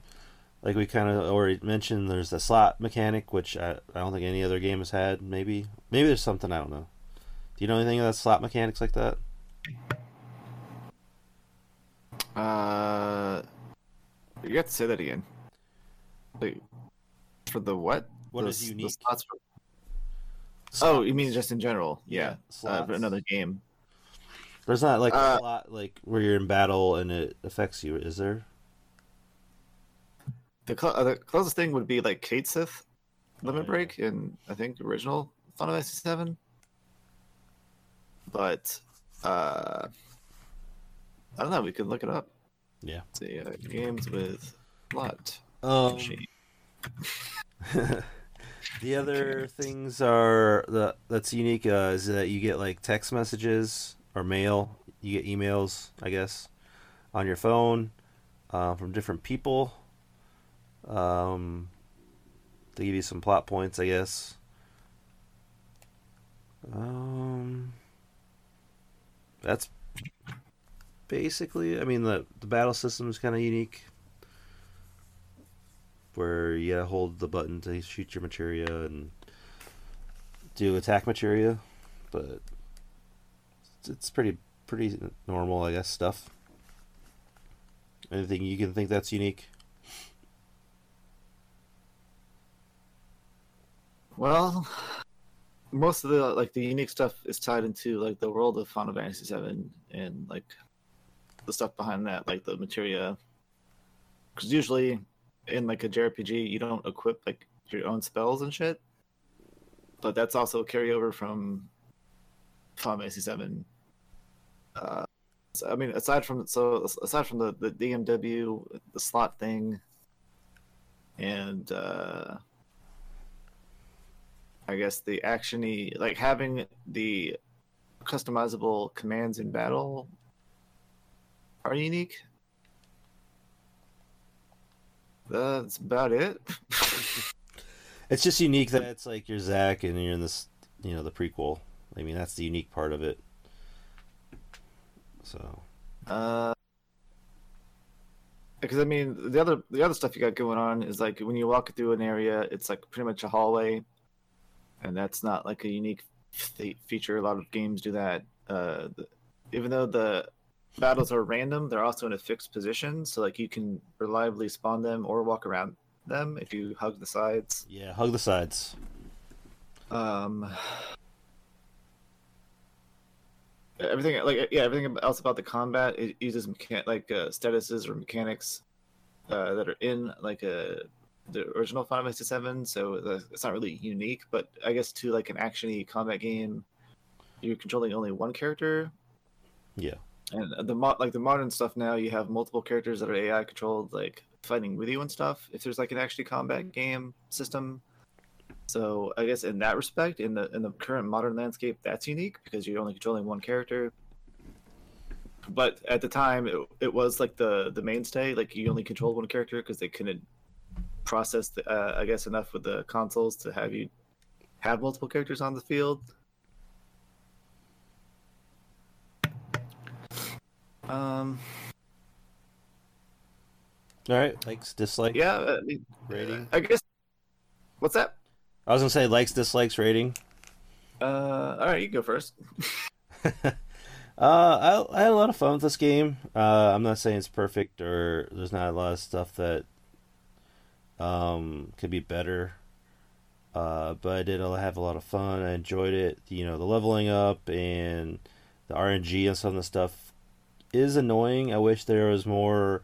Yeah, I I feel like in the beginning maybe it's would would have been fine, but maybe as you get uh, you know through the game more you could get some more control over the slots like maybe there's like automatic ones you could do or something they could have came up with uh what i think would have made the game a little bit more fun uh later on um but i like playing as Zack and the battle you know fighting is with him was fun and using the buster sword and uh the animations of him fighting you know look pretty cool uh so, yeah, the the the side missions, like you know, you run down hallway, where it was not the greatest. So, but um, I mean, I'm biased. I played both these games, so I I, I had a lot of fun. So I'm gonna give it four. Okay, that's fair. Uh, for me, uh, as I had never played the original, uh, I tried to keep in mind that it was made in 2007, but it was also made for handheld, um, while also trying to be like an action game. Um, but it was really difficult for me to like really enjoy it after a certain point because uh, the way they designed this whole system is uh, like in, in other actiony kind of games uh, they focus a lot on like making the most out of your character's abilities. So to i guess fight the enemies whereas in this one it, they rely heavily on stats. Um, so like uh, i would say it's like an inverse bell curve of my enjoyment of the game to an extent so like at the beginning it's like uh, i'm fighting enemies that are on my level and there's a slight challenge but not really a challenge because you just like beat the shadow things or whatever no big deal and then like the further and further you go on in the missions, which is all my fault entirely, because if I had just played the main storyline, I wouldn't have had this problem probably. Yeah. But like you play the missions and then you, you do all the ones that are at your level, and then you do the ones that are like a level above you, and depending on how like which which ones you pick, because there's still like a wild variety in like a rank two mission can have like enemies that are pretty much two shotting you, and then you go do another one, and then you still are able to fight the enemies there pretty well. So it's kind of the ranking system's not really perfect in that regard. It, there's lots of wiggle room there, Mm-hmm. and uh, you can you can make it pretty far if you're good enough at the game. Uh, to where like you start finding those uh, like ogre monster things or whatever, and they're kind of slow and you, they telegraph their attacks. But if you get hit once, you're dead. But you can still fight them. It just takes like 15 fucking minutes to whittle them down. Um, or you could just like play the fucking game normally and get stronger. But like, it's one of those things where like, there's they give you the option to do that kind of thing, and I don't know that it makes it fun or not. It's like it's one of those like things for me that's like, okay, it's a challenge, but it's not like a like a challenging challenge. Like I'm not being mentally challenged, like stimulated a- doing this challenge. It's more of like beat my head against the fucking wall until I get through this challenge type thing. Because it's Not a fun challenge. It's like more of a a drag. It's- yeah, it's like I don't have the stats for this. I technically should not be doing this, but I'm allowed to do it, so I'm gonna keep doing like trying to get through this Yeah. because I like I. The, for me, like getting through this thing is it's not like a personal achievement or whatever, but it's like I'm too stubborn to fucking stop. Right. So, like you beat your head through that, and then like you, you actually get to a point where like the shit the the things you're fighting have the stats are so way through the fucking roof that there's no way you can do it without like actually getting a, an OP set up. So then you have to stop, go figure that stuff out, and uh, or play like the main campaign. But even if you play the main campaign, you still won't have access to like the super OP shit. So you have to like un- like go through and un- unlock more missions and then like find like the, the the random shit that's like oh you randomly got a chest because like nothing's telegraphed or nothing. Like you do a random mission. It's like oh you found electrocute in a chest. And you're like, great. Now i can actually play the fucking rest of the missions that were giving me trouble or whatever. Hmm or you could go out of your way to like make your own materia uh, which is like until the end of the game like they start sending you recipes for materia in like the mailbox but they don't early on so you have to like guess do guesswork on stuff and you might accidentally fuck yourself out of like the ability to have good materia because you fused a materia that you weren't supposed to fuse yet kind of thing Yeah, I was Um, disappointed in Ultima because it looks cool, but just so damn slow. It's not worth using. Sure, and like I never like I never used Ultima, I never used Flare, I never used a bunch of stuff because uh, somebody already on the internet was like, "Yeah, just use execute. That's all. You, that's all you need." And uh, so it's like one of those things where would it be better without the internet? Maybe, but also would I finish the game without the internet? I don't know because like like I'd finish the campaign more than likely, but then like all the extra content, uh, there's like a, it's one of those things like there's a fine line between, like I said, enjoyable challenging and then like frustrating challenging, and uh, unless you really really like the game, I feel a lot of, like a lot of stuff leans toward frustrating challenging, uh, whereas like in like another kind of action RPG where you can have more like maneuverability with the character on the field. You can like set up actual real combos and like juggle enemies or do like do kind of stuff that's a little more fancy uh, to kind of make up for the the tedium of oh you're just walking into an enemy and fighting them again. You can like mix that stuff up. Um, this game I feel like it becomes one of those things where like you have to have stats to keep going further, but to get stats you have to do like shit that makes the game unfun. To be able to get the stuff to make the game fun again for a little bit until you become too powerful that it you're too like you, you can't have fun anymore unless you're the point of you having fun is just beating the shit out of everything like with no challenge. It's like one of those things where it's uh, it's like such a fine line and it doesn't they don't really stick that to me like there's no one like oh this is the path to have fun the entire time Yeah. um, and that's uh, mainly the fault of the optional missions thing, like Yeah. the campaign, the the normal storyline. If you go through all the chapters, I haven't tried personally, but I'm assuming if you just go through this whole story without fucking around with the, the missions, it probably is more enjoyable and more geared toward like a, an even challenge thing. Yeah, I bet you that's So- pro- it's probably yeah a little bit more. It's pro- more more balanced if you just did it normally and just went through the regular game. But, Sure, but and we're so, like- trophy hunters, so we just go OP so we can get the trophies, and not have to go. Well, I back. feel like if they had done the mission unlocking differently, like chapter one, you get uh, like rank one missions only. Chapter two, you get rank two missions only. Chapter three, because they have ten chapters, they could do that, and they have ten uh, like difficulty ratings for all the missions. So why what did they just be like, okay, you're in chapter one, you can only do rank one missions yeah, or whatever should've a little better. Yeah, that, exactly like that way because like people are always like oh it's your choice you have freedom to do like we could fuck up the game for yourself if you want to but also on the other side the, they made the game. Yeah, they had they ultimately they had the they're the ones that had the option to let you ruin the game for yourself or not. And so if they just change that to make it so that you couldn't ruin the game for yourself because you know there's people out there like that and then like people like me who do it and then complain about it right. uh, they could have just nipped that in the bud. They could have made a, in my opinion, a probably more fun experience because then you're constantly at a decent level for the challenges you're expecting. Because sometimes, like I said before, you go to like a rank three mission, and it'll be super fucking hard. You're getting one shot, and then you go to another rank three mission, and you're uh, like two shotting enemies, and it's like I don't understand what the heck's going on here? And there's no like way to gauge your power level versus the difficulty ranking of the missions because it's all kind of nebulous. And then like your leveling up is is nebulous and there's all this kind of hidden stuff and usually i like hidden mechanics like because i like the romancing saga stuff. Yeah, uh, but those have like a formula to them and it's consistent.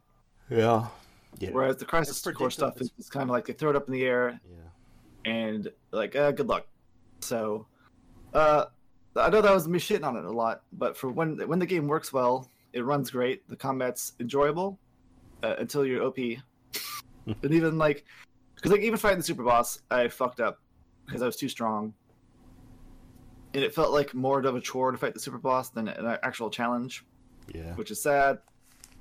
And like the after what chapter five or six, everything I was just like one shotting all the fucking storyline enemies, and I'm like, oh man, so much for this. So I put it on hard, and I was still like one shot and stuff, and I'm like, fuck, man.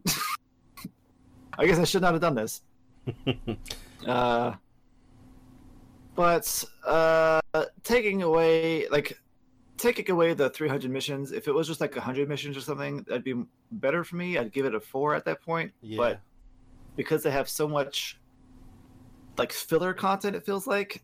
Uh, like, cause I feel like you could beat the main game in what, like eight to ten hours if you really feel like it yeah, probably. Yeah. and then, and then uh, like the rest of it is just like filler content and then like i finished the game with about 50 something hours on the clock and a good 20 of those were me being stupid and letting the game run itself for the slots to get the stupid trophy for that which uh, kevin informed me later on that i was an idiot because i could just save scum and I, I did that and it, i got all the rest of the fucking memories i needed in like a half hour And i was like wow But yeah, that's the thing. Like, fuck me right that's what we're, that's what we are talking about earlier. Uh, pre-show. It's like, yeah, there's like this is a newer game, so the trophy strategies aren't out there yet. So we're kind of like figuring it out for ourselves, which is kind of fun.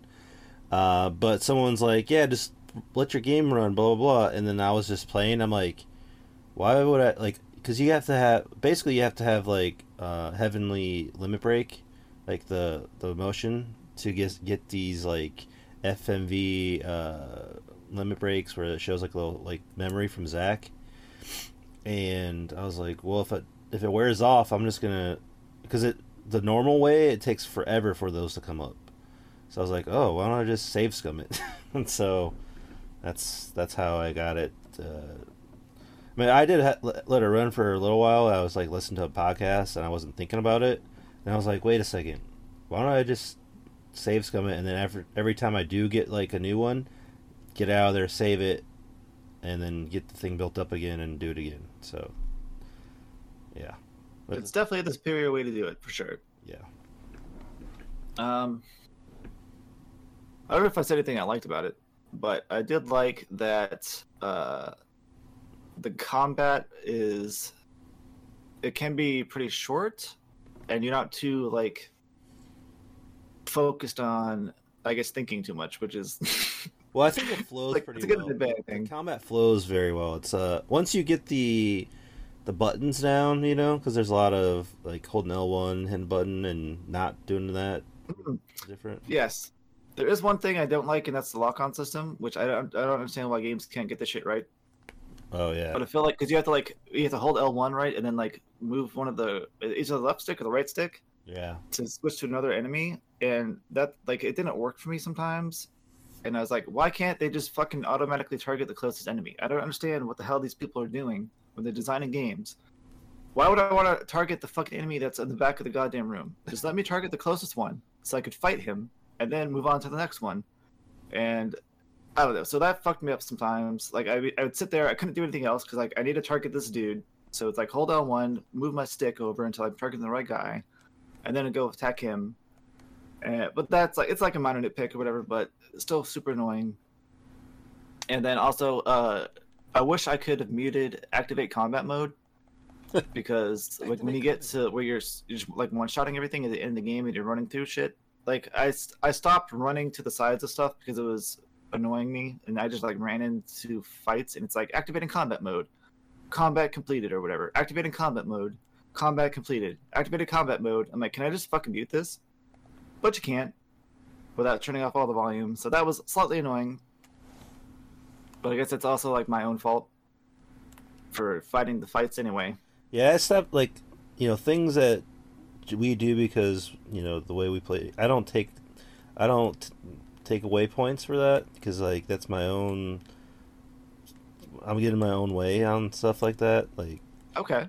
So I, I try not to ding the game for that, even though like they put that as an option, but it's my choice also.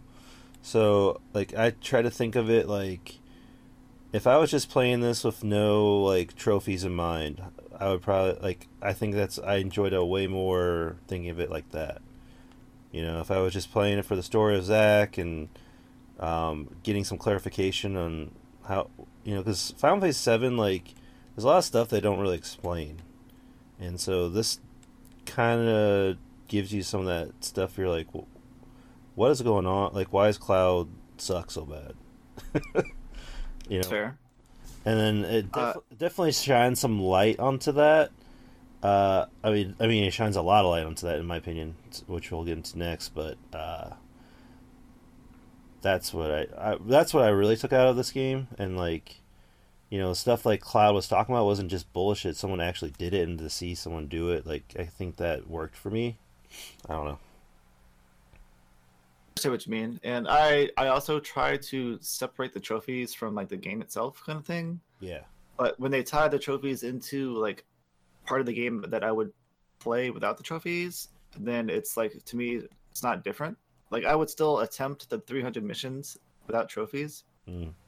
I probably would have given up though without the trophy there because yeah, you, Uh, you wouldn't have done like, all. Yeah, no, it would like it's so it's every mission's the same. You Yeah. load in, you run down a hallway, you fight some enemies, and then you fight like the boss enemy at the end. And gotta get treasures. yeah, and there's no deviation from that. Sometimes the the map, the map you go into is like you literally walk forward for 10 seconds and you fight the enemy.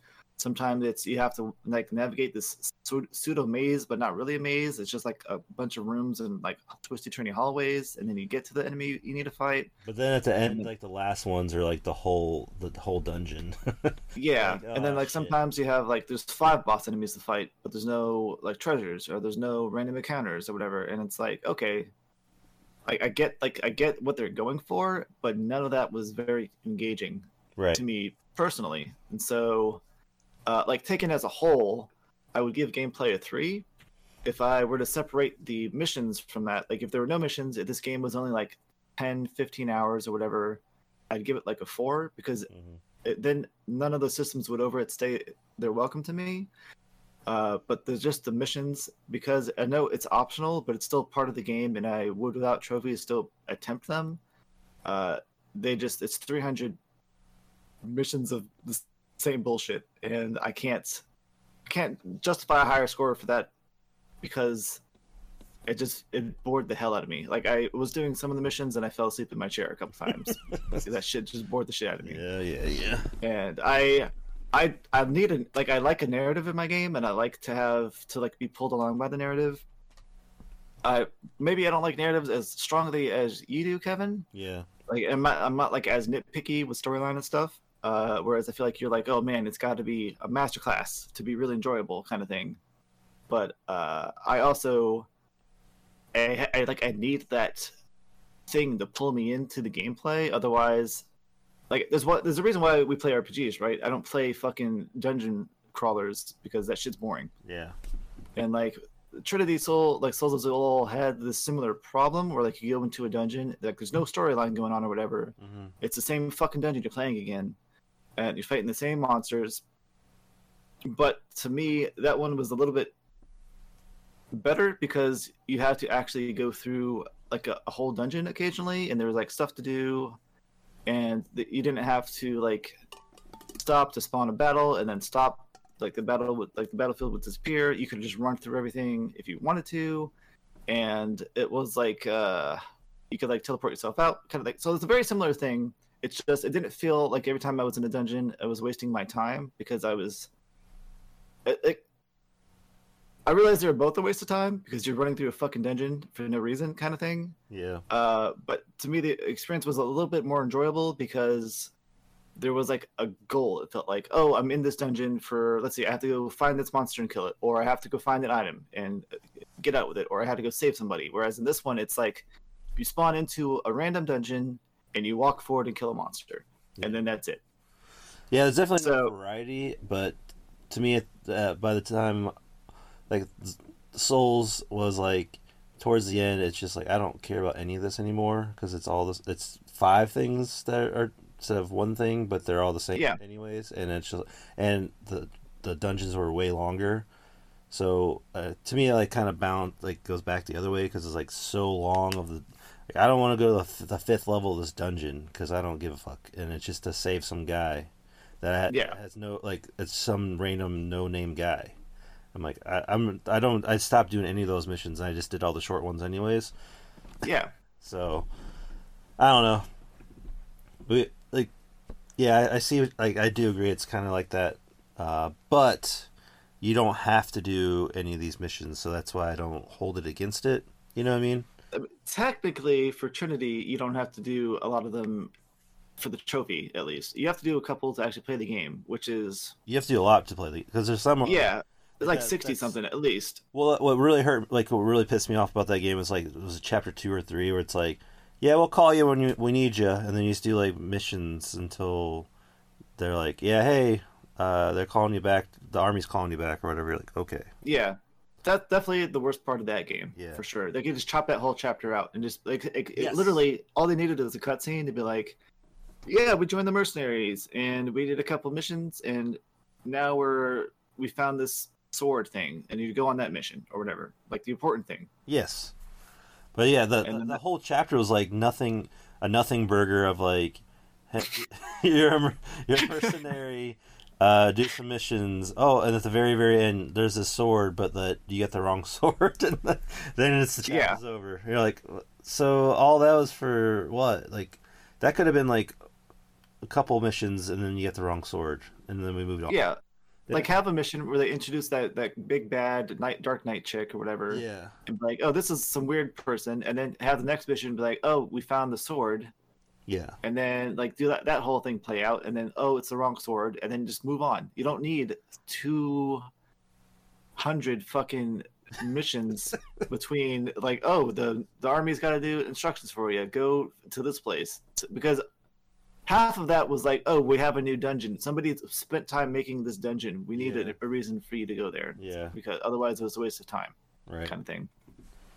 So like like but I also appreciate that they incorporated that stuff into the like the actual game whereas the 300 missions on this they have a lot of interesting like areas but you only see them in the 300 missions thing. So it's kind of like uh why isn't this stuff in the main game?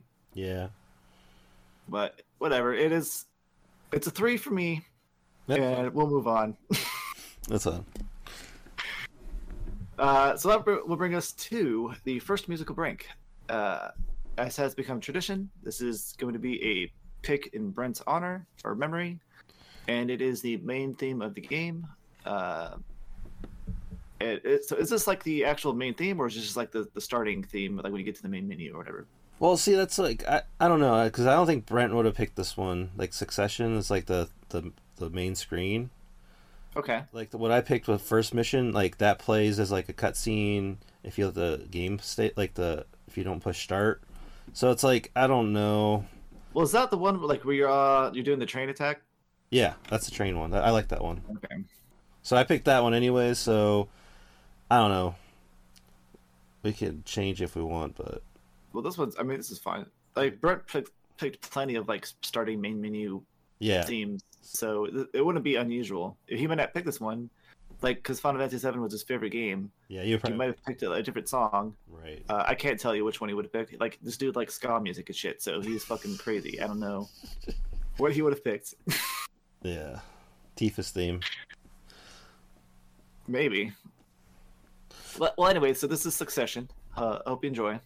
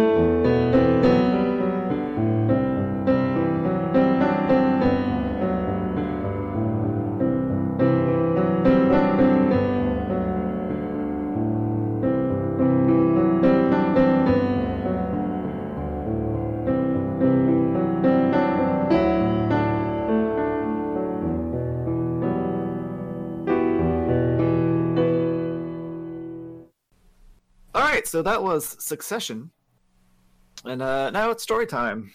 Uh, everybody, hope you have your pillows and blankies because this one's gonna be a doozy. uh, if I, c- I will do my best to explain it. You might have to fill in like some of the blanks though for me because, uh, it's kind of like, kind of how we said before. It kind of jumps around with stuff because like there's lots of time skips Yeah. and then the most of the story doesn't actually center on Zack. It centers on Angeal, Genesis, and Sephiroth.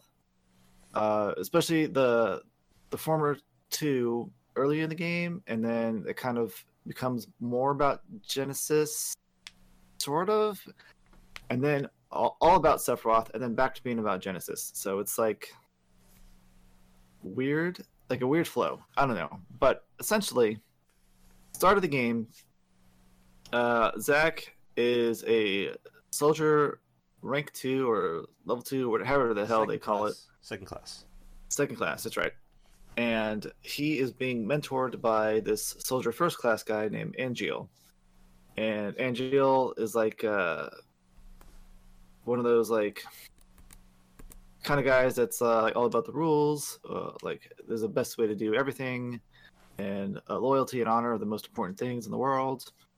And so uh, he's like cool, calm, and collected. And then you have uh, Zack, who Angeal describes to people as a excitable puppy, uh, because he's all like high spirited, eager to please, uh, like wants to jump into the action all the time, and he's always chasing this dream of becoming a hero. And uh, your first mission of the game is there's a war going on with Wutai, uh, between Wutai and Shinra, because Shinra wants to put a Mako reactor literally everywhere on the planet and suck out. I guess it's Mako. My bad. I have to keep remembering that because I've I always say Mako, but it's Mako. Say what Uh, you want. Mako. Okay. So What's that? You can say what you want. It's your podcast. Uh, it's ours now, so whatever. Yeah. It's I like- said- I. Like I think I feel like I heard uh like uh the orca whale being referred to as like a Mako shark when I was a kid. So whenever I see M A K O, it's Mako to me. yeah. even though I guess it's a Mako in this particular world or whatever the fuck.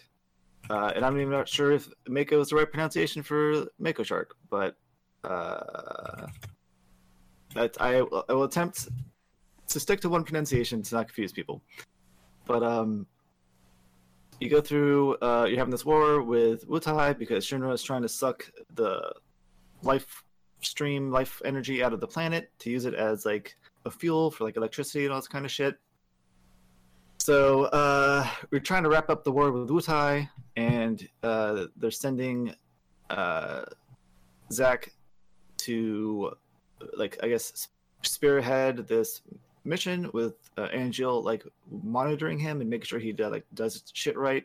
Wasn't because Uh, um, I might be wrong, but Genesis was sent, but then he like he basically went AWOL, and then they're they're sending you to finish the job, basically. Uh, I thought he just took a bunch of like uh other soldier members like at some point and like left Shinra entirely. I it might have been during the war, but I like during like during a mission in Wutai. You're probably right, but at some point, which I guess is important, uh, Genesis just abandoned Shinra and he took a bunch of um soldier members with him, and they were all like third class and second class, I think Yeah. and so they needed Zack and Jill to go. I guess, like you said, to clean to finish up the mission or whatever the fuck they were doing. Because they're not like they're not super detailed in describing the actual like battle plans usually with shit. It's just like, oh, we have a mission for you to do, go do it, kind of thing. Right. Uh, which I guess is uh, their opinion on soldier in general. They're uh, just like tools of war. They're pawns. Uh, yeah. yeah, they just go in. They're like enhanced soldiers. So I, yeah, I guess we should describe what soldier is. Uh, soldier is like a military branch of Shinra, and they are Mako enhanced people. So they are stronger than a normal person, and so they got like better reflexes, more strength. Uh, they're faster, and stuff like that. They're just like super soldiers essentially. Yeah. Like Captain America, I Um, guess would be a good way to kind of describe them. Yeah, except without the like the heart of gold or whatever the fuck he's got. But Zack has a heart of gold. Well, sure, but like most of the these dudes are just Yeah. uh, they're in it to be a hero. Like Captain America was what he just wanted to defend people or whatever. Like, he didn't necessarily want to be a hero. Right. Whereas these people are like, oh yeah, I want to be legendary hero just like Sephiroth, because I guess Sephiroth was the first soldier Yeah. something, and he became like a big war hero. And they so they used that as propaganda. It's like, oh yeah, be like Sephiroth, come join the soldier program and shit. Uh, so yeah, so you go to Wutai, uh, you complete your mission, uh, you meet Yuffie here, which I thought was extremely weird. Like they just shoved that in there.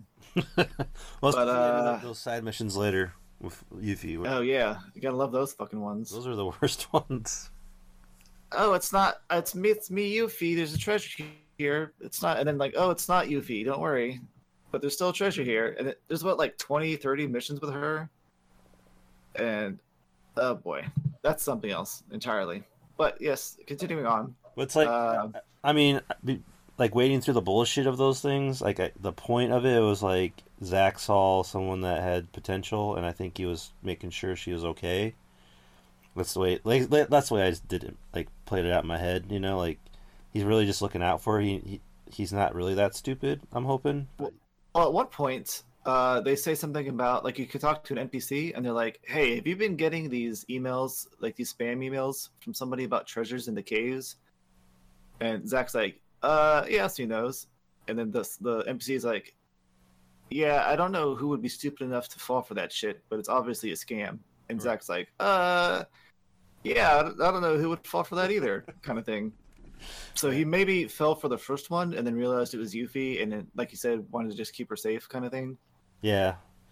Bec- and and also, he was kind of more probably intrigued by her too. He's like, "How is she, you know, getting into these caves and, you know, be, staying Not alive?" big. Yeah. So I don't know. I, I I put I built this whole thing in my head about it. So maybe it's none of that, but I kind of uh, made up my own storyline in my head about it because I don't really go into any depth on it. It's just like you show up and I mean Zack does not like get like she tries to trick him and then he uh like doesn't he's like no i'm not falling for that and then she goes over and cries Yeah. annoyingly They also they also pull out the the trick that she uses on the Cloud and Company in Final Fantasy Seven about if you beat if you find her on the, and then use the save point, she steals all your shit.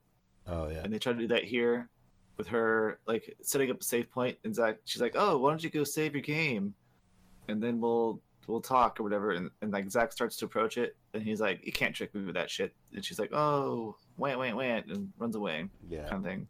yeah But yeah, it's like a cool little callback, I guess. It's It's cool, but it's entirely weird. Too long. It's, it's entirely too long as well. mhm, But it whatever. definitely drags ass. But it, it's like it's the only missions with any like story in them, though. So it kind of mixes that up because all the other missions, like you said, you just kind of like you choose it and you go in. There's like a little paragraph before the mission that describes random bullshit, like, "Oh, why are why are you going here?" Right. But like it's really meaningless because like it'll be like, "Oh, we're still fighting off Wutai's remnants. They're, Right. they're cooped up in this cave. Go kill them." But uh, like we were saying before, uh, pre-show, it's like this is like Zack's track record of missions, and that's what you're doing. Even though it's like basic, like as you're doing them, like this is probably like how his career played out. So, it is. Most part- definitely. It's part of his story, but it's not a story. There's no story to it. Like they don't they don't get into the meat of it, which I think would have been way uh, obviously would have been way more interesting. Um, but like for a handheld game, it's you know the best they probably could do. So Yeah, unfortunately. But you know, it is what it is. It's what we got. Yep. Uh all right, so back to the story. Uh so yeah, you get sent to Wutai on this mission. You complete the mission and uh during like your escape because the uh the department head for soldier comes for some fucking reason yeah, and he's like, "Yeah, I guess I want to watch you like in person," but he doesn't actually. He's not actually anywhere like around the fucking mission site. I don't. So I don't know how the hell he's watching, but apparently he's watching because Angeal's like c- tells Zack that he needs to do his best to not disappoint the director, and if he wants to get a promotion and shit. So you do the mission, and then on your way out, you have to escort the director to the helicopter to leave, but you get attacked by these weird dudes that don't look like anybody from Wutai. And Angeal stays back to fight them off, and he tells Zack to escort the director to the helicopter, and you do so.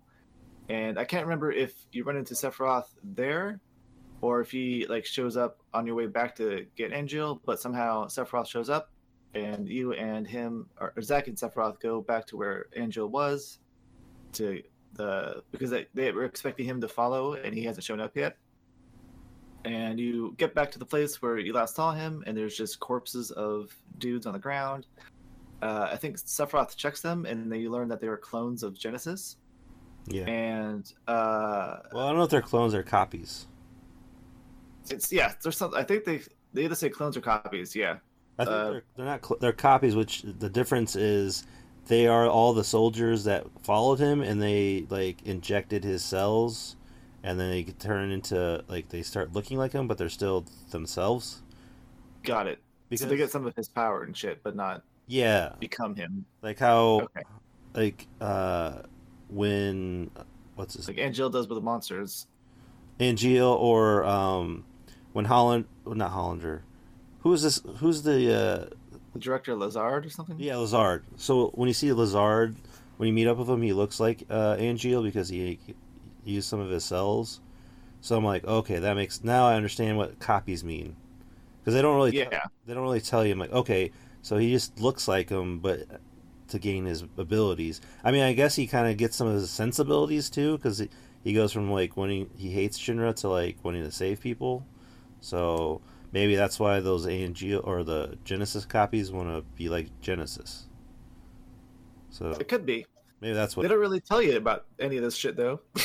right. That's that's the kind of the, one of the downfalls. It's like you they don't explain it. uh, they just kind of lay it like show you, and you kind of got to figure it out for yourself. Well, it's one of those things that they show you, but it's all vague and Yeah. and they, it would do better. Like I know, like the golden rule in stories is show don't tell or whatever, but they don't show you enough of what the fuck's going on. Yeah. and it would be nice to for them to tell you something but it's like they just like oh yeah genesis copies or angeal copies and sometimes they're monsters and sometimes they're people that got copied and then uh, you want to copy sephiroth somehow but you can't because his cells are different and stuff for reasons and it's like okay. Sure whatever. Right. but uh back to the story uh you find angeal's gone. Um and then uh zack and uh i think sephiroth are both assigned to find uh angeal and genesis because this is where the story tells you that genesis uh, defected or whatever with a bunch of soldiers. Um so you get told by the head honcho lazard that you are now in charge of looking for Genesis and Jill and and Angeal, and you're going to either uh, kill them or bring them in or whatever. Uh, and you meet uh, Tseng from the Turks, and you go with him on a mission to Banano. Ba- Do you know what the place is called? It's like Banana something. Uh, the, where the dumb apples are. Yeah, Uh, it's Genesis and Angeal's hometown, wherever that is. It's like ba- banana or banana or something. I can't remember. Uh, let's see, Crisis Core, uh, Banora. Banora. Okay. Banora. That was close. Um, yeah. So somehow you get intel, uh, and it's like I don't know if it's like a week or two later, but you get intel of there's like a base that Genesis is, has like a factory there where he's pumping out copies in Banora, and Zack is uh, assigned this like watchdog uh, who's part of the Turks named Tseng to like supervise him on this mission, I guess. And uh, Tseng's job is to gather intel, and Zack, as a soldier, is designed. Uh, his job is to kill shit. And uh, Lazard's like, if you run into a Genesis and or Angeal, kill them uh, because they're traitors to Shinra or whatever. So uh, when you get to Banora, you, I guess, are you're given some more information about what's going on, and uh, you learn that there's another doctor who, or a scientist who worked under Hojo, or I guess was in competition with Hojo to become like the head of the science division. And Hojo had his experiments, and Hollander had his experiments, and uh, I think Hojo was doing like Project S, which is like Sephiroth clones and shit, or whatever the fuck, like Se- Se- Sephiroth and Jenova. And Hollander was doing stuff uh, with also Jenova cells, but separately. And so he was doing like Project G. And the results of that project was Genesis and Angeal, and how uh, they came up to be like filled copies or clones of Sephiroth or some bullshit. I don't really know to be honest with you, because it's all kind of like, uh, uh, like explained but not explained, really. Yeah, well, it's like so.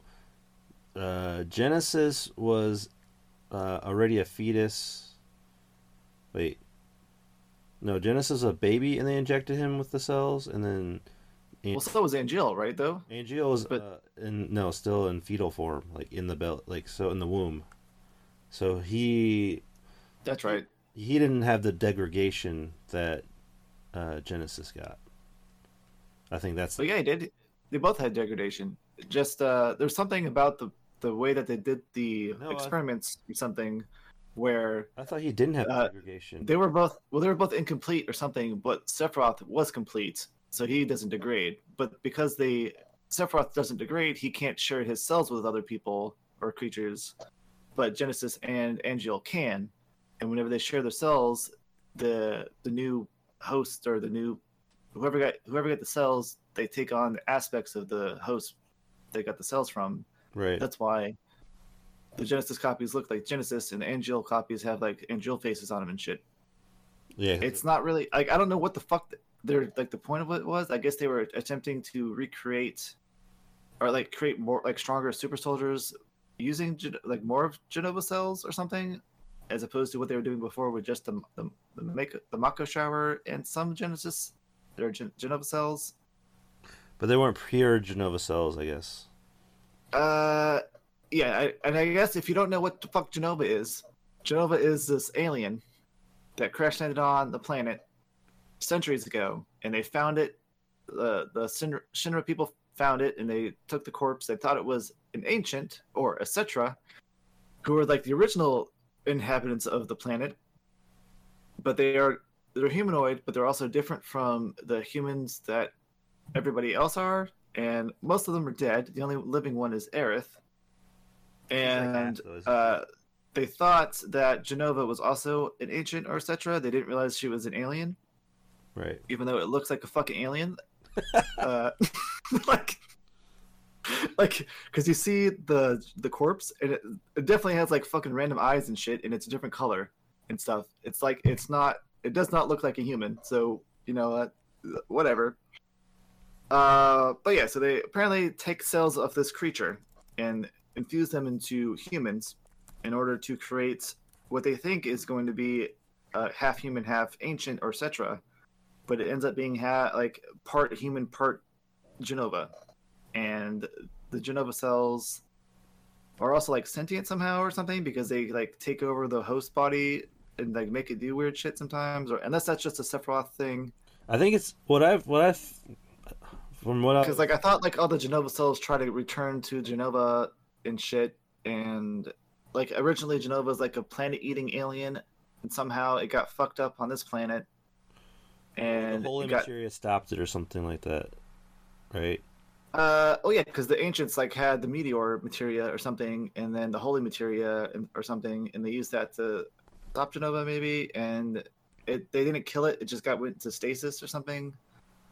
No, it's dead, And- Is it dead? Because how of its cells still like alive and stuff? Then I don't really understand. maybe the cells to don't. be honest with you, No, I don't understand. I, I think this. I don't know. We're just conjecture at this point. We're just trying to figure it out. But I think the cells are, or maybe they're in ice or something. They could salvage salvage them, and they injected it into Sephiroth when he's a baby, and basically he gets all the, those abilities from that. And when you think it's actually Jenova like controlling Sephiroth is actually Sephiroth controlling the Jenova, which is controlling Cloud. And all those Well, also he's like somehow also like infused into the Lifestream after he gets stabbed by Cloud in the he, he's the Mako reactor. So all the is the- clones you see of Sephiroth out there, or the, all the times you see Sephiroth in Final Fantasy Seven, you're actually seeing like a piece of Jenova that looks like Sephiroth and shit. yeah. That's why when you fight the the Sephiroth looking character and you get into the battle, it's a, a Jenova thing, and Except for the last Not- one. like none of this stuff really has anything to do with Crisis Core right now. But But you have to understand that to understand what the fuck's going on. yeah, uh, well, essentially, uh, to cut to to cut this all short, uh, Google this shit. Essentially, if you want to know No, 'cause even that's what's going on. Even that's confusing because you don't know what what the still that doesn't make sense. Yeah, like they tell you stuff in the game, but like they don't tell you stuff at the same time because they're all cryptic about it. And so I'm sure I'm sure somewhere somebody somewhere has an article like an essay they wrote, like a master's There is a there's, like PhD a- document. there's a uh, YouTube video where they explain it, and I watched. Oh, okay. it. I still it- you have to watch it a couple times to like actually understand what like remember it and like be able to you know recite it. But like what the, what I got out of it was yeah, Sephiroth di- like didn't die in the Lifestream. His consciousness lived on, and then re- he reformed his body in the crater, and that Sephiroth was what was controlling Jenova to whatever ends he wanted to do, and then you actually you you only really fight Sephiroth at the, in the crater, in his reformed body. Yeah. So there you go. Spoilers. If you if you didn't if you didn't play this 25 years ago, then well, too fucking bad, I guess. Yeah. Um, so where the, where the hell were we? Uh, yeah. So with you're this going other Doctor Hollander, he somehow created uh had the technology to make Genesis copies. He call it G cells. Uh, So I don't know if like they're incomplete uh, copies of maybe maybe it's like Sephiroth was uh had the Jenova cells and they took Sephiroth's uh information and put them into Genesis and Angeal. Maybe that's what it was and that's why they degrade. Uh, no, because later on Genesis is like, I, Sephiroth, I need your cells Oh, to stop my degradation. that's right. And Sephiroth's like, eat shit, buddy. I know we were good friends, but you're uh, kind of being an asshole now, so I'm good. It's like, because like, he fucked up because he's like, oh, we're all monsters. You're a monster too, Sephiroth. Your mother's Jenova. When it, his mother's not actually Jenova, it's fucking Letitia, Lucretia, whatever, who's Vincent's love interest, who's actually a scientist who was working for Hojo and all kinds of shit. But that, you know, whatever. That's later on. Shit. So uh, where we're at here in Crisis Core is that you go to Banora because there's a factory that Genesis uh, copies are coming from, and you raid the factory and you run into Genesis and he uh, like I can't remember if he just like throws some clones at you or or copies at you and leaves or whatever, but uh, he leaves. And uh, you make your way back into the town where you met uh, Angeal's mom before, but then apparently she kills herself here. I don't really. I thought Angeal killed her, but then later on they say she, Angeal says she killed herself because Yeah. they're not really. You just found her corpse on the ground, Right. and Angeal's waiting outside, and uh, Zack's like, "Dude, what the fuck's going on? You gotta stop." And he's like, "No, I can't turn back from this path we're on now because." He knows that he he thinks he's a monster because his his body's degrading and his cells can be used to turn other creatures into copies of himself but he still has his like morals and honor and shit. And he wants to keep hollander alive so that hollander hollander can turn him back to normal somehow. And he can't do that if he's dead. But genesis wants hollander alive to make more copies of him to take over the world and have revenge or something.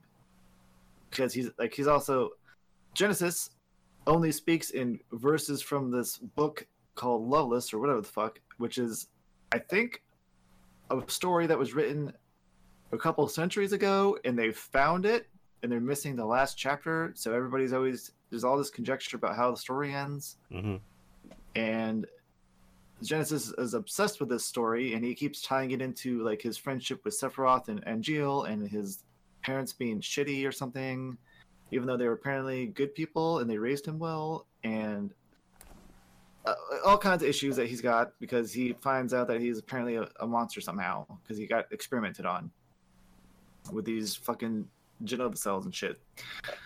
But anyway, uh, you finish this mission and you go back to Shinra HQ, and then a couple weeks later, again or something like that, uh, Gen- Genesis has clones attack Shinra head- headquarters, and after you fight them all off, uh, Zack and Sephiroth find Hollander at a secret laboratory at I can't remember if it's like at another reactor, but I, th- I think it's at another rea- uh, Mako reactor, but I can't remember. But it's a secret laboratory, and this is where like you learn that Hollander was responsible for Project G, which is the stuff they did with Genesis and Angeal. Um, It was actually Angeal's mother.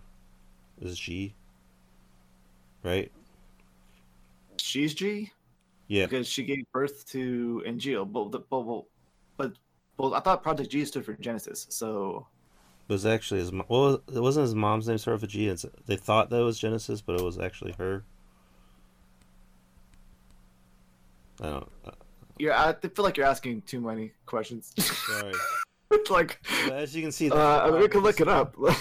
That's the problem with this story. It's kind of confusing, and they don't explain things, and it's annoying. Uh, okay. Uh, Project G is uh, an attempt to make. Uh, uh, yes, it's called Project Gillian for Gillian Hewley, which is Angeal's mother.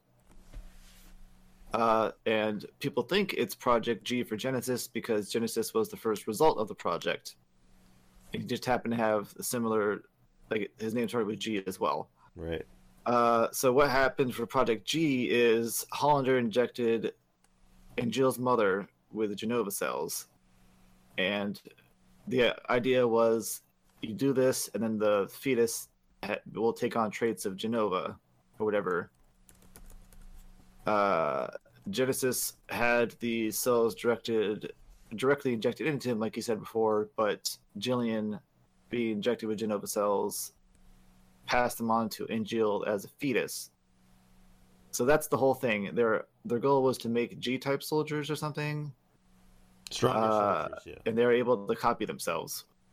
Where as opposed to I guess Project S, which was Hojo's project, which is code for Project Sephiroth, which is the competing project against Hollander's Project G thing, whatever. Um, so instead of directing, uh, injecting the cells into a an infant already that was already born, or a mother, uh, Hojo directed uh, directly injected the cells into the fetus itself. Okay, Uh, that's what it was.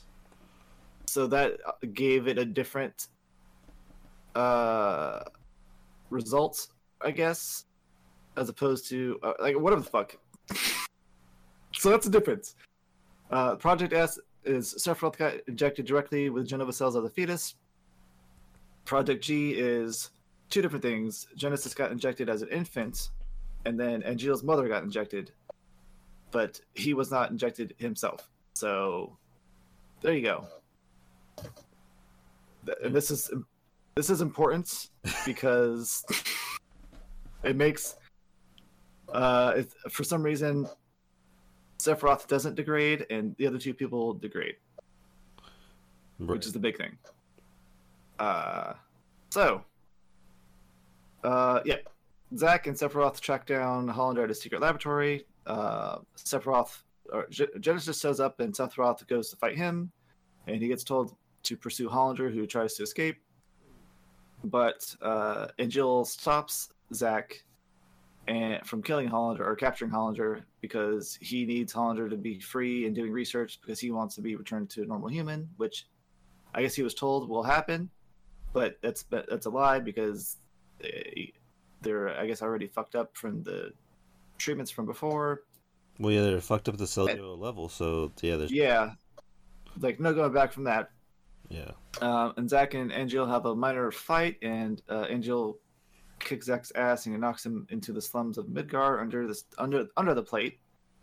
Um, and Zack end up ends up falling through the roof of this church where uh, Aerith is spending her free time taking care of some flowers. Um, and so this like they they go on this like fake date, but not like it's a date, but not really because they've never. This is their first time meeting, kind of thing. And this is where uh, Zack's wallet gets stolen, I believe, and you do like the little date activity things. Yeah. Uh, but then eventually you get a phone call and you're like, hey, come back to soldier headquarters. We're under attack again. Um, and on the way there, I think Angeal shows up and because he's on a highway, Zack's on a highway trying to get back to Shinra HQ. And Angeal shows up and carries him and, and flies him into Shinra HQ. And uh, Zack and Angeal and Sephiroth protect the headquarters from Genesis copies, and uh, Zack is told to protect Hojo. Uh, so you go in there, and Hojo like does his cryptic Hojo bullshit. Uh, but after all this, you're told you like you've successfully protected headquarters, and then a couple of weeks later, whatever, you get another mission to go to Modeoheim and that's where their next base is. yeah, that's another base, and this is where you meet Cloud, and they become friends because the it's uh, Zack, Cloud, uh, Tseng again, and some random soldier, uh, like infantrymen, who are climbing this mountain range. And the Tseng and the other infantryman guy are struggling, but uh, Cloud is keeping up with Zack, and they talk about how they're country boys or whatever. Um, but you, uh, Zack ends up infiltrating this new factory by himself, and fights uh, and defeats Genesis. Apparently, uh, he like gets knocked off an a le- or this is you get you fight you you feed him in a fight, and he like stands on this ledge, uh, like a hand handle handrail thing over a ledge, and like jumps off into this giant pit where you don't see the bottom of, so you presume he's dead. And uh, so Zack leaves to meet up with Cloud and Tseng outside, but they're not there. And instead, like they go into the Modeoheim town proper for some reason. And so Zack follows him there. As far as I'm aware, he doesn't meet anybody until uh, you do a bunch of exploration and you run into Angeal again. And this time, Angeal's tired of like fighting and being with Elia and, and like trying to keep his degradation at bay or whatever. And he's pretty much given up. And so he summons a bunch of his clones that are like dog creature things that have his face on it. And they all like fuse together to make this giant centaur creature thing. Uh, uh, so Zack kills him, and before he dies, Angeal uh, gives Zack his Buster Sword and tells him to protect his honor. And so the Buster Sword is like this, uh, not a personification, but like the His honor. the symbol of his honor. Yeah, uh, and I guess his dad made it for him apparently. Yeah. Uh, and he he doesn't ever use it because he doesn't want it to get rusted and uh, like. I, it's like a quote. I don't know. It's like a wear and rust. Like use springs on wear, wear and rust or something. Right. Uh, so he He's- doesn't use it unless he grew ha- absolutely has to. Yeah, because he grew up poor, so that costs money, and he he does he's like really conscious about spending money. Yeah. Oh, okay. So kind of like reading about because I want to be cl- like clarification on this whole G Project G Project uh, S thing. So we are close. Uh, Project G is Project Gillian. Gillian was injected with Jenova cells, and uh, that's so. So, and Gil was born from her, so that's how she he has Jenova, but Genesis was injected with Gillian cells. Okie dokie. So that's why he degrades faster, I guess. I don't know. Got it. Okay. So Genesis got the shit end of the stick then. Yeah. Okay. 'Cause He's got like. You said he got Gillian cells after she got injected with Jenova, right? Right. So he got Okay. Well, all right. Is that why he has got? Because he's got more powers than Angeal, right? Or something like that. Like he's a better fighter and shit. Apparently, I don't know. Like he uses materia magic and stuff all the time. I don't know. Angeal just fights with really the Buster show, Sword. Like I don't know, like I feel like they're all kind of on the same. well, I think Sephiroth is obviously stronger, but I think between Genesis and and Geo, they're about the same. Okay. But I don't know. They don't. Uh, make a yeah, they didn't really explain that.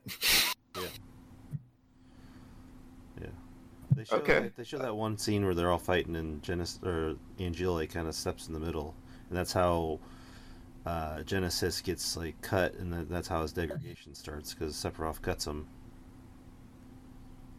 Well, yeah, because Genesis is like, oh, I'm gonna be the fucking hero instead of you, Sephiroth, and like tries like to kill Sephiroth, and Sephiroth's been just fucking around this whole time, and then he's like, all right, you really want to go? We'll go, and like beats the shit out of Genesis pretty much, Right. and Angeal's like, Angeal's like, oh shit, this ain't good. Let me stop this, but they're also not like they make it seem like they're actually in the real world, but they're in the, the VR room, which that that technology confused me because like the swords break and they get physically hurt, but there's nothing else in the room that gets destroyed.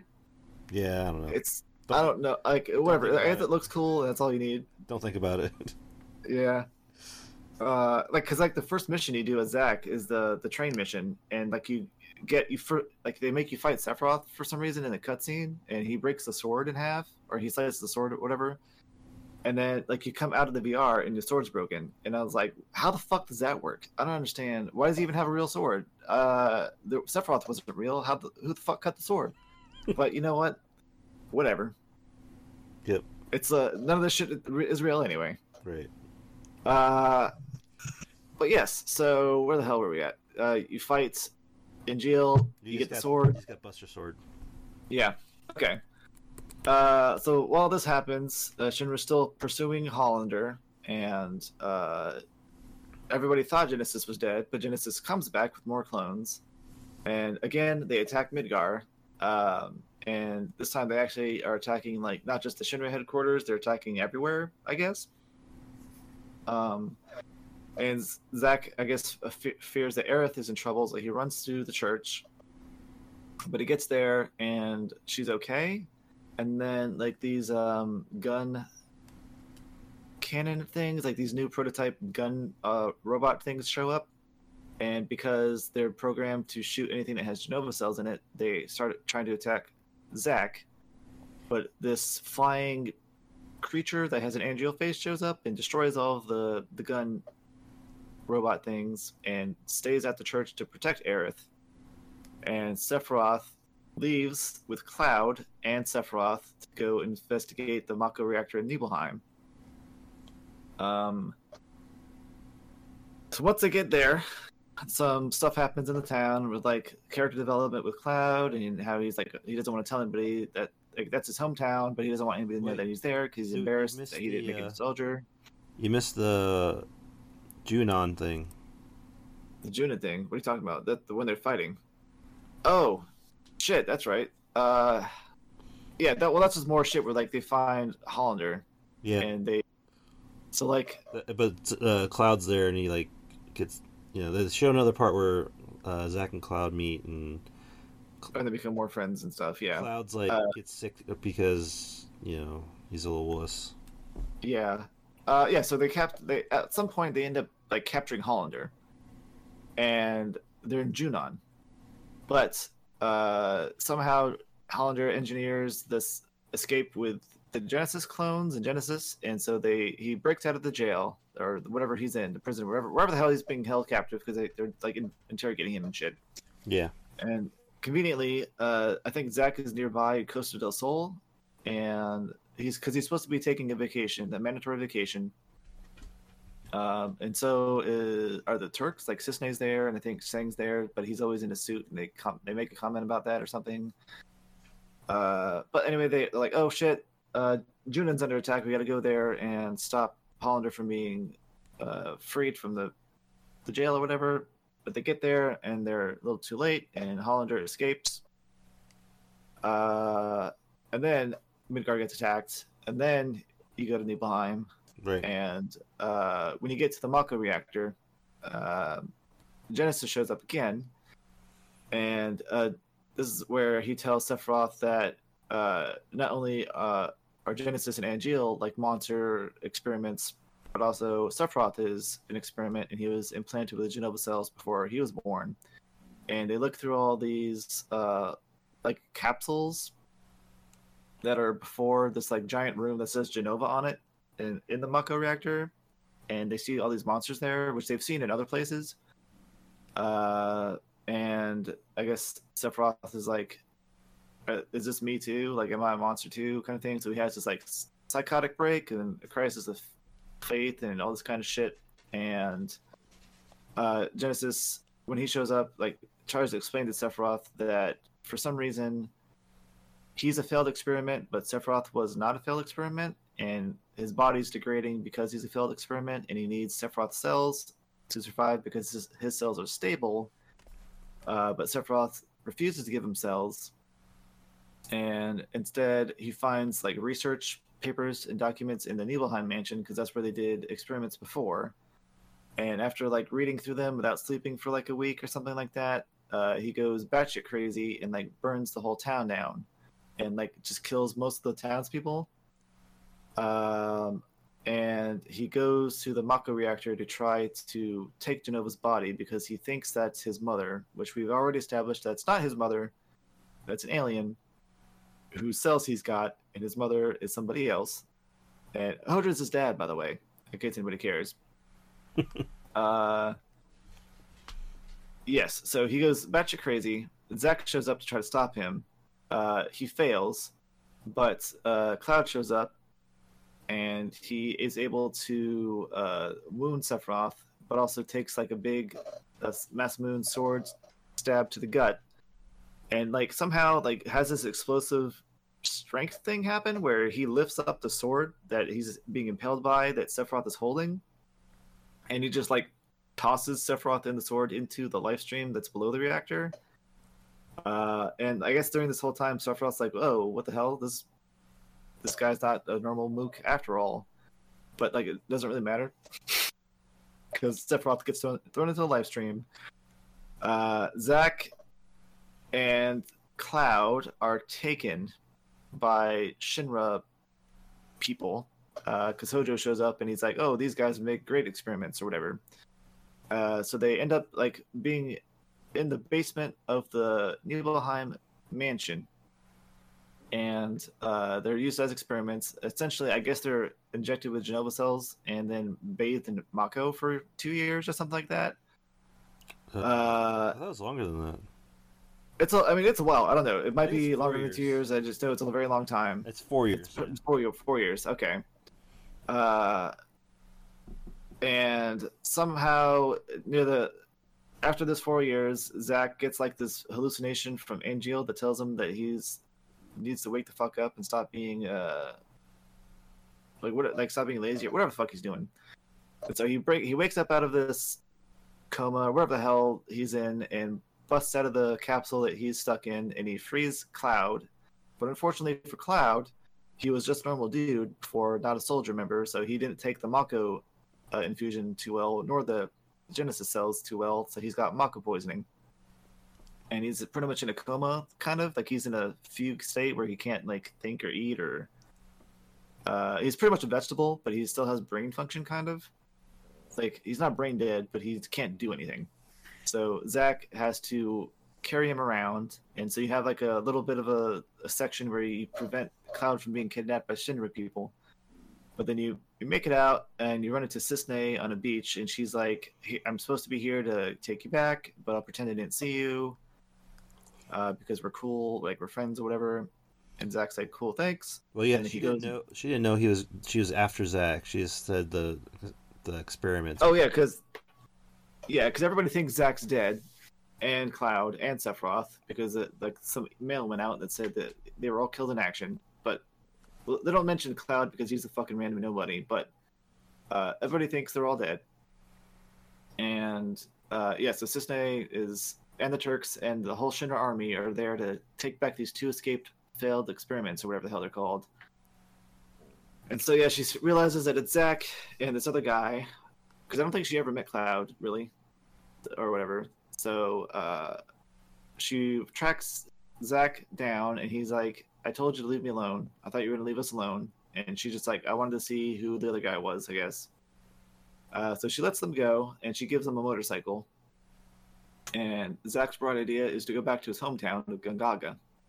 And so they go there, and he immediately, pretty much almost immediately, runs into Cissnei. And Cissnei is like, did you, "Why the fuck did you come to your hometown, dude?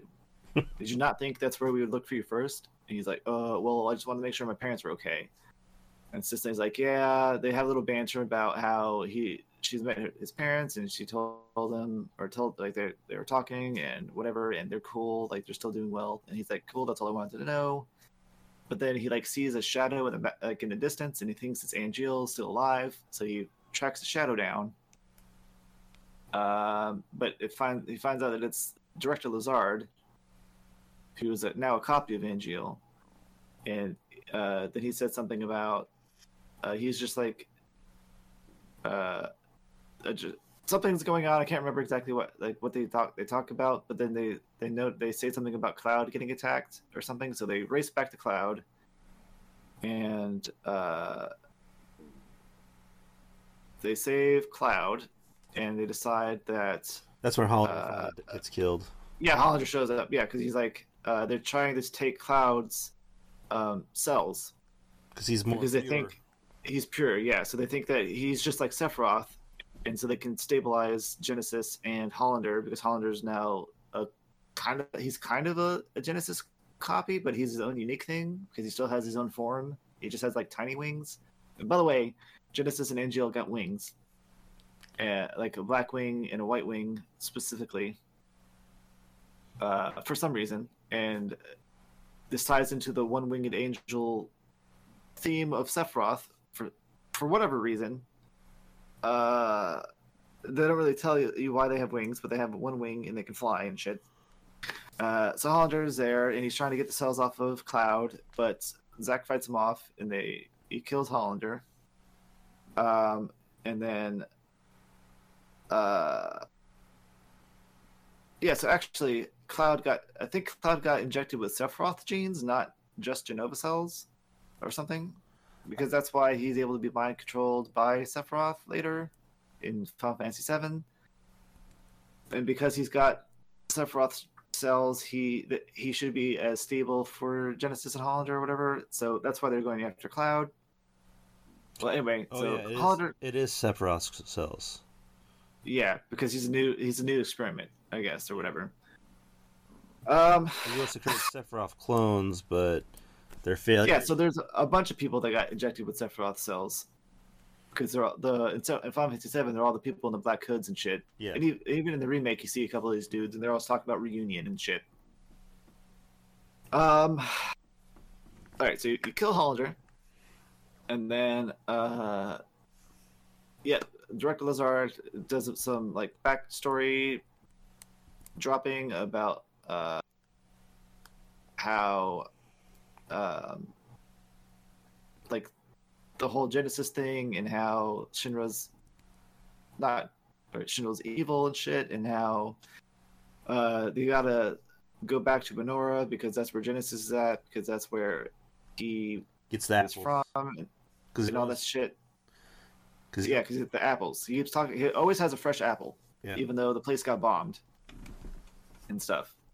And there, Banora was the only place the apples grew, and they call them dumb apples because they don't have a set like growth time. They just kind of grow and blossom or whatever and fruit whenever. I guess. yeah, because they're they grow on the Lifestream, so it's random times when the fruit matures or something like that.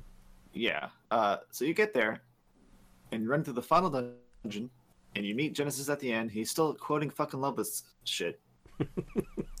uh, so you beat his ass, and he like somehow mutate, mutates into this giant mutation boss fight thing. Uh, I don't remember what the hell that was all about, but you beat his ass, and then he returns back into his normal form, and you Well- carry him out. I guess he that he has a big like natural materia there that he uses to turn into that thing. It's like well, so there's like this shrine, right, of this like statue thing that accumulates life stream energy or something. Well, that's Minerva, you- I thought, right? Is that Minerva? I'm pretty sure it's I. So that's a super boss. yeah, Then that's tied into the plot somehow because I didn't read any of that shit. yeah. Well, all right, let's look up Minerva. Here we go. Minerva. Well, yeah. Well, she shows up because she's the life. She's she's the goddess that he's talking. To, that he keeps talking about, right? Right. Yeah. Uh. All right. So Minerva is implied to be Gaia's consciousness, and Gaia is the planet, and the life stream is like the lifeblood of the planet. Uh. Okay. Um. Yeah, he gets healed in the Lifestream, so he, his degradation gets healed in that fight. Which why didn't he just do that in the first place?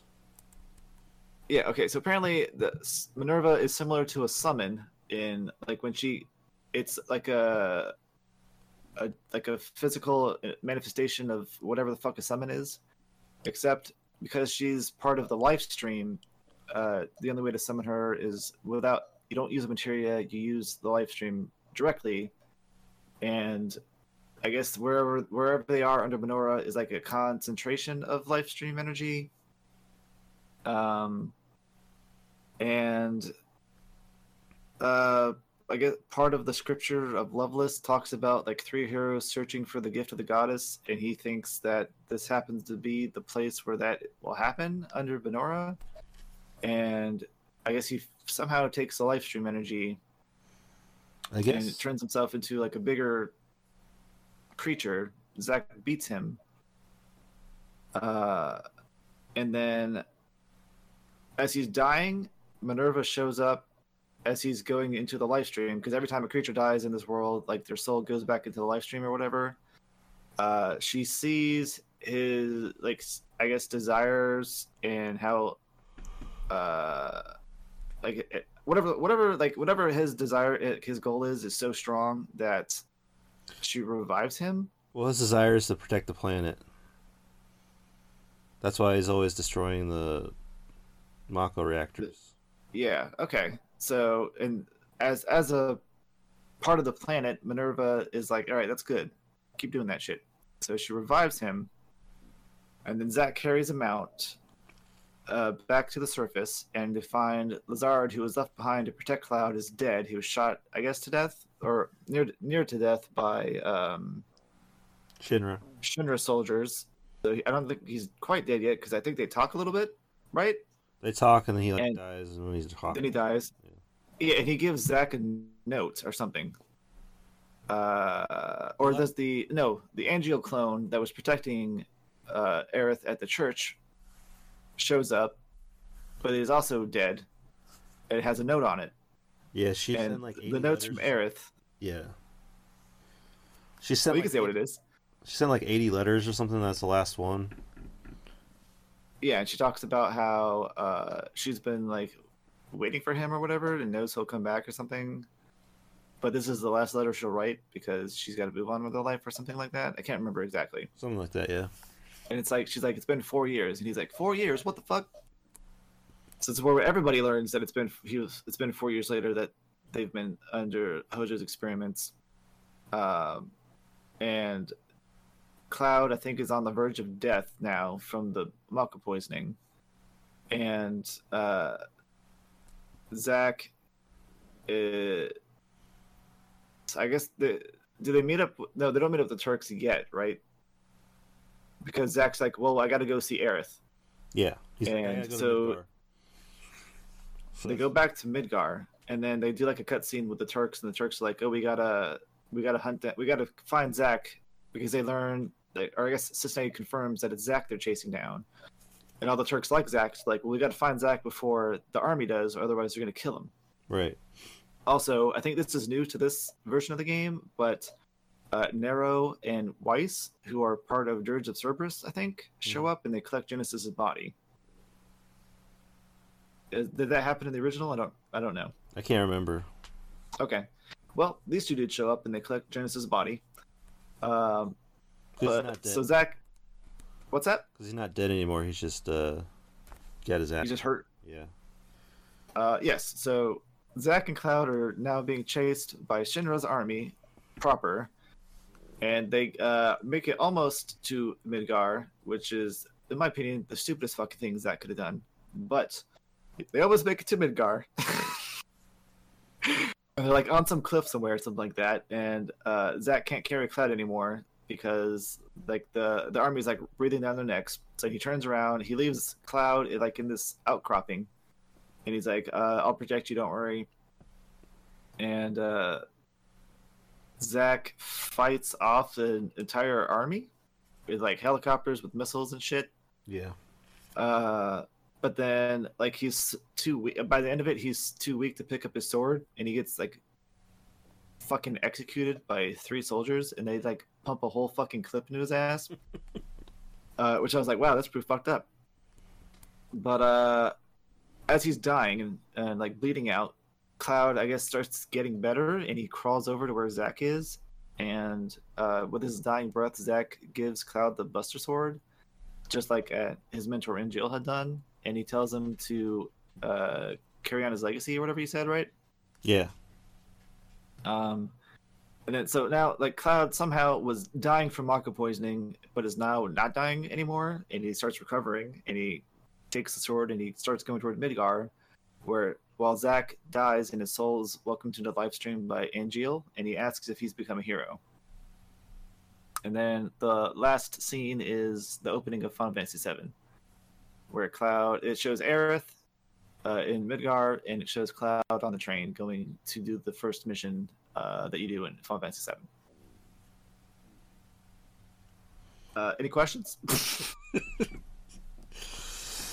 Uh, no, I think you covered it. like, But yeah, it definitely uh, goes more. The story goes more into detail of like what who Cloud was before Final Fantasy VII, because he basically is just like an asshole, but like with Zack's memories. So it's not all Zack he's at, he's acting like. He's just acting like, a, like he's a badass in Final Fantasy VII. So it's kind of like a whole 180 of what he's really like, you know, in this game. yeah,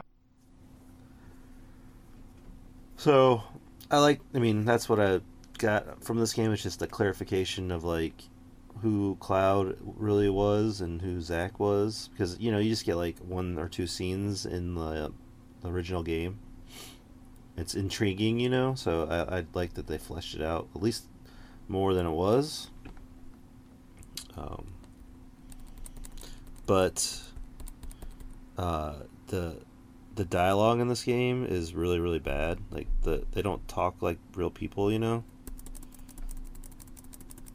uh, yeah, Well, they kind of do, but like the, the the conversations between Aerith and Zack are just cringy, like bad. Yeah, it depends on on the on who like is talking because like I feel like the Cissnei and like maybe Tseng conversations aren't like they're not trying to be like deep or anything. They're just like casual workplace conversation kind of shit. Yeah. We're here to do our job. Uh, let's do our job. Whereas they try to get like romantic, sort of like flirty with Aerith and Zack, but they don't. It's not. It's awkward. They don't land it. Yeah, it's It's like I want you to be my bodyguard or something. And what do I get? One date or something? It's it's weird. This doesn't make sense, you know. no, it's it's super odd flirting. Yeah. Yeah. Yeah, what are you rating it? Well, uh, well, so I guess we'll do. I guess likes and dislikes for me. Uh, I liked everything that had to do with uh, background information on exactly what the hell happened with Sephiroth, Cloud, and Zack. Yeah. I cared less about whatever happened between Zack and Aerith because even in Final Fantasy VII, that's not very important. She just mentions that she has a boyfriend, and then you go to Gongaga, and you see Zack's parents, and they mention his kid. Their kid is like a soldier, and they she has a girl, and they have he has a girlfriend in Midgar or whatever. And it's like okay, cool. Uh, everything to do with Genesis and Angeal, it's so convoluted. I really don't care.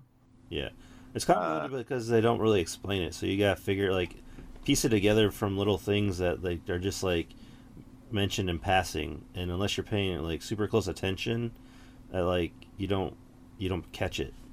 So you have to like watch all these YouTube videos and Wikipedias and stuff to kind of piece it all together. So Yeah, but even then, it's like it, you don't get enough, and it doesn't feel satisfying when you try to piece it all together because exactly, yeah, it's like it's all guessing, and it's not. It would be nice to have like confirmation in some way that's not relying on like other sources of material, right, yeah. but And, neat concept, I guess. You know, genetic experiments and all this kind of shit. right. So, so for me, uh, the story gets a three.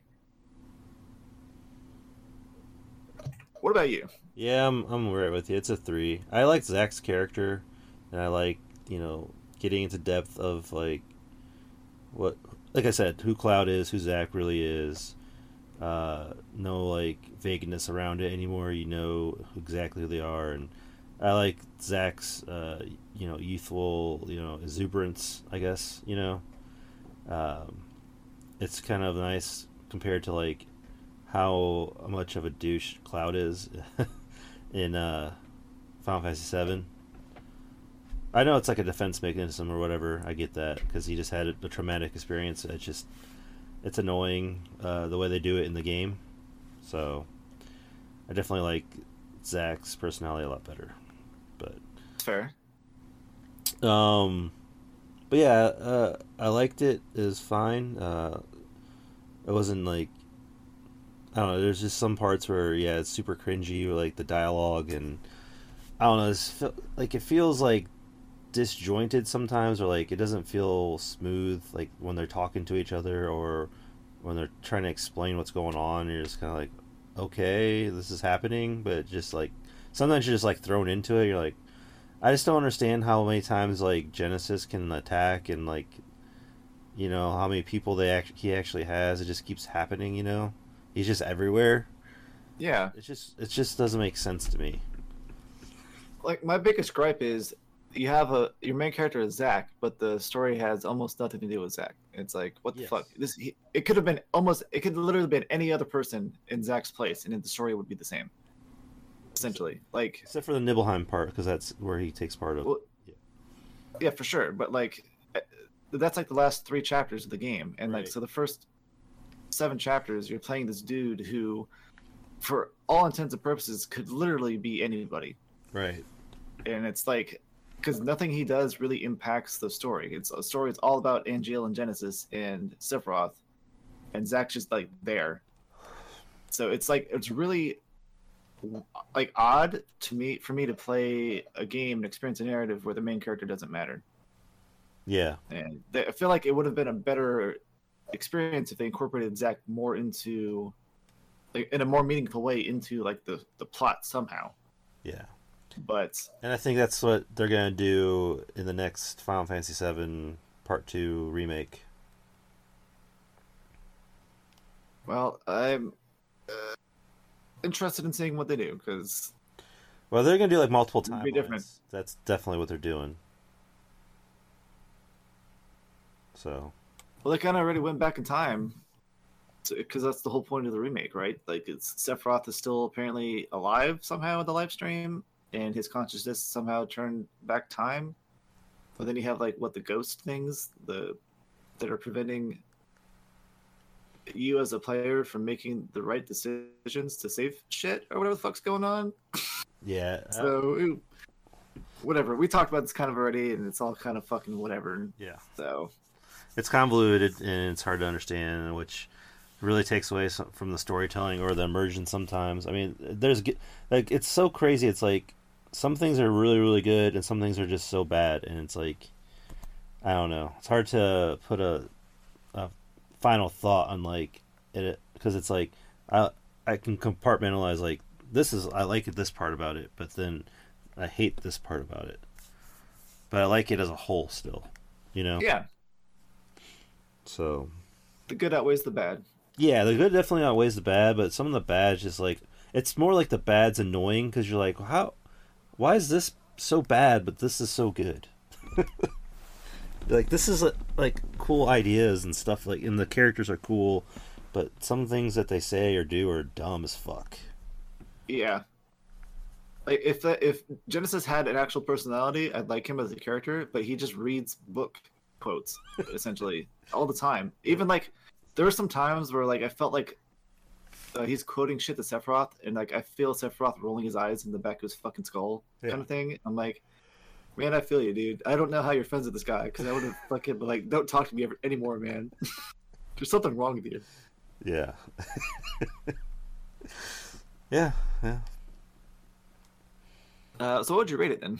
Three, three. A three? Okay, okay. Yeah, I'm with you on three. Gotcha, gotcha. I mean, it's not terrible. It's just like, yeah, like I said, it's just like good parts and bad parts, and it's just like they don't flow together very well. And, but it's not terrible. The overall, it's a good experience. Feel that? Alrighty, so that brings us to musical break number two, which is your first pick. Yeah, uh, my pick is called First Mission. Uh, it's like the title says, the first mission of the game where you're on the train. Uh, I just like the piano in the beginning; it's really good. Uh, it definitely like got me excited. Like as soon as I started the game, and to hear that, you know, like that got, definitely got me pumped up for to play it. So, I mean, this is this isn't like the same thought, like the same opening as Final Fantasy Seven, I believe so, yeah. or may, it might be a little different, but it's like generally the same thing.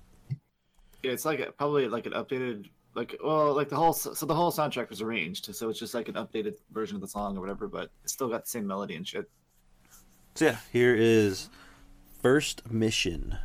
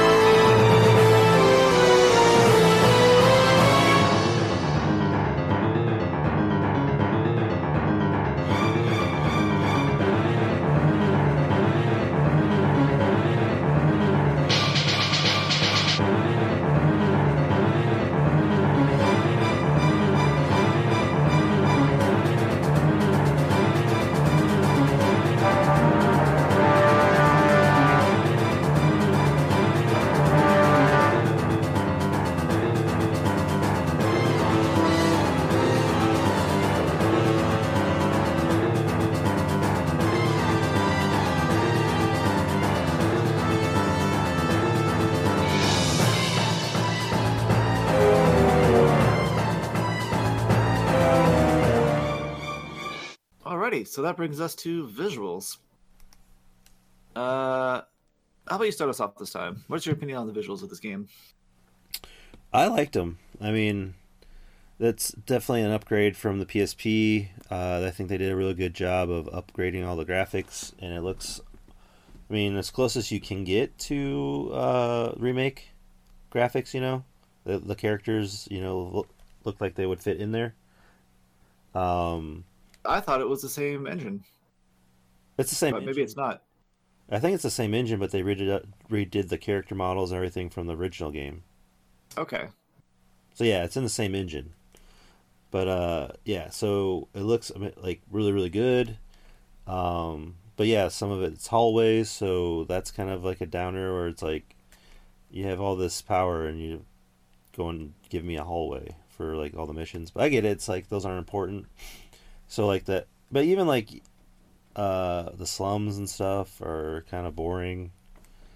Um, the, the you know I think the character like models and the portraits all are look really really good. Uh, the summons look awesome. I like the uh, I don't know the, the even like the summon like the way they look. I think they did a really good job with it. Like even the Moogle, you know, it kind of looks like Grover a little bit. I don't know. It looks cool. I just uh, was really into the way the the characters and everything looked. So uh, I really liked it. So to me, it's a four. Just a four. Okay. Oh, you, I think you think I should be higher. Uh, I'm giving it at least a four point five personally. Oh wow. Uh, because Maybe I- I'm only taking the 0.5 away because they reused some of the CGI. They, they did a weird thing where they, I feel like they remade some of the cutscenes, and then they kept some of the other cutscenes from the original PSP game. And I don't know what the like why they did that. Cause unless the new, unless the new, the the good looking cutscenes or the CGI stuff is like actually new to the game. Uh, but like it, it's like weird because you'll have like uh, a cutscene that's like full like HD fidelity shit or whatever, and then like the next cutscene it's like back to old school PSP graphic looking shit where like uh, Zack doesn't look the same, like he looks pale, his hair is not uh, like defined properly with the pixels or whatever the fuck, and I'm like, uh, okay, I'm not sure why they did this, but uh, everything else looks fantastic. Like I don't, you don't get to explore much, but uh, like the graphics for like the slums, everything looks dingy and gritty. When you go to those uh, like the caves, dungeons, areas, and the missions, it looks uh, like the water reflection is cool. Uh, like the the glows from like the crystals on the wall are, are a nice feature. Uh, like the though you have to go through a lot of the environments for like the missions and you see them a lot. Uh, they don't look bad. I think the Buster Swing Uh, looks awesome. Oh yeah. The I don't know. Like I know in like remake, the, it has like a lot of uh, the engine uses a lot of like whatever it, like they do to make the sword reflect like light really well and like shit like that. I don't remember if that's uh, in this one. Yeah, it's definitely reflecting light. Yeah, so it looks like fantastic. They did great stuff for the engine and stuff. I mean, you can't really uh can't really go wrong with the visuals uh, in this game. I think, except for the the weird CGI cutscenes that are fucked up sometimes. I think the game looks great. Oh, though also I will say, I feel like Aerith's design is not as good. Like she doesn't look as like her sprite doesn't look as good as it does in like remake for some reason. I don't know what the hell that's all about, Yeah. but. Uh, I other than that, just like wanna- nitpicky stuff. I also want to, uh, now that I'm thinking about it, like the running, like Zack actually looks like he's running. You know, Where, Yeah. Like when we're playing Star Ocean, it looks like they're constipated running. Wasn't as good. I, That's fair. Yeah, a lot of the animations in Star Ocean were stilted and shit. yeah. And they do that uh, whole like uh, JRPG or anime thing where they do the same like emotions, uh, like uh, physical like movements to do the emotion a lot. Yeah. And I don't remember seeing any of that in this game. Like they they do some of those uh, like moving their arm emotion uh, things, but it's not the same one over and over again. So that's nice. Yeah. Uh, so yeah, four point five for me, pretty great. All right, moving on to music slash voice acting. Uh, the composer and arranger for this game is Takaharu Ishimoto. uh, and the game is fully voice acted. Uh, I only played in English, so I can't tell you how well the Japanese voice acting is. Uh, but did you only play in English as well? Yeah. Okay. Uh, there's some controversy with. I guess they replaced most of the voice actors, Mm-hmm. They, and they replaced them the original. They replaced What's that? they replaced them with all the uh, remake actors. Okay. So all the voice acting's all the same character, like voice actors from remake. Yeah. I, I guess the big controversy is the new voice actor for Zack is not as good as the old voice actor for Zack. Yeah. Uh, I've never played the original, so I can't really say for sure. Like, what the hell is the difference? I like I listened to some comparison videos, and I guess like the original guy does sound more like manlier, Yeah. not like a not like teeny bopper sounding, I guess. Uh, but I feel like the music in general itself was pretty great, and so was the voice acting. There's nothing I really like cringed about or anything like that. I guess like that's a big thing for English voice acting is like how cringe shit is. But I don't think anybody did anything like bad. Uh, the music itself was fitting, though I don't. Uh, as you as it happens with modern gaming, I don't really remember many of the songs that weren't uh, ripoffs from the original Final Fantasy VII because those were really good. And uh, you have like uh, nostalgia for Yeah. those songs if you played the original game, and to hear them again in this one like updated, uh, they that kind of nostalgia hits you. So I can't say if like that's because the songs themselves are great or it's because I have a fondness for the songs, but you know, same result, I suppose.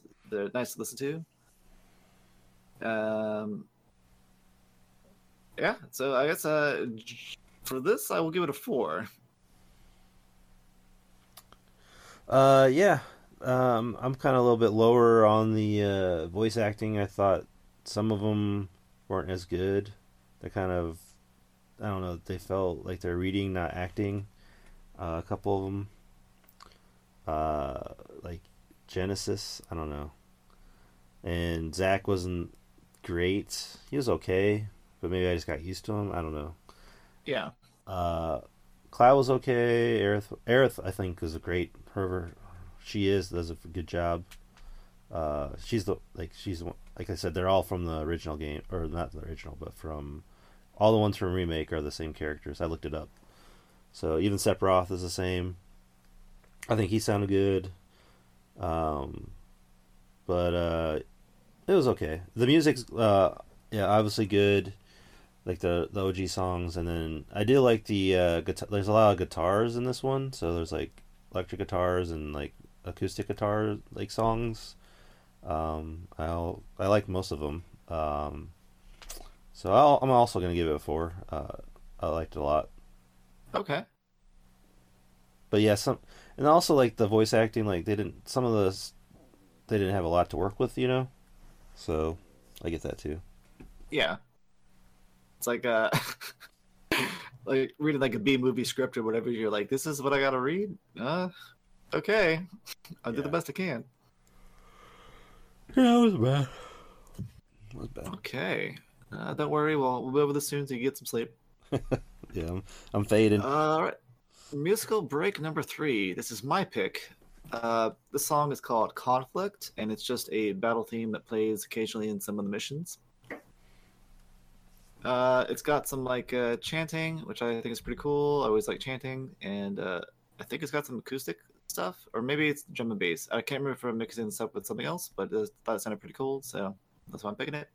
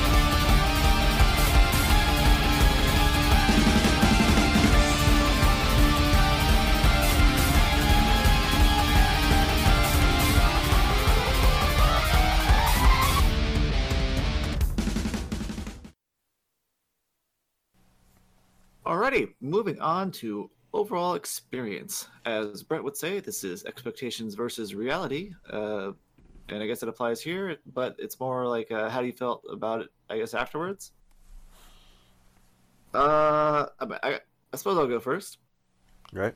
I'll just say my overall experience was probably a three. It's not a bad game, but I don't think it's a great game either.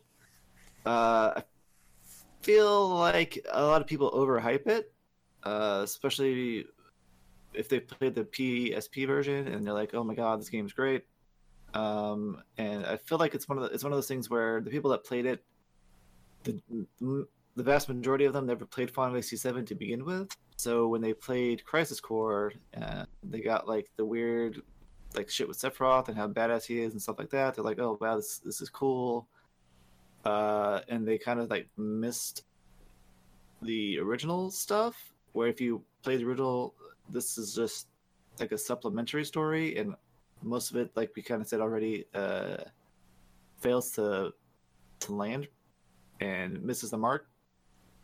Uh, but the good stuff is good stuff. The bad stuff is bad stuff, and uh, in general, uh, if I hadn't played all the missions, I probably would have rated this higher. But uh, that definitely dragged it down, probably a full point for me, because that shit just dr- dragged ass, and I, I understand there's like a audience for that, but I'm definitely not that audience.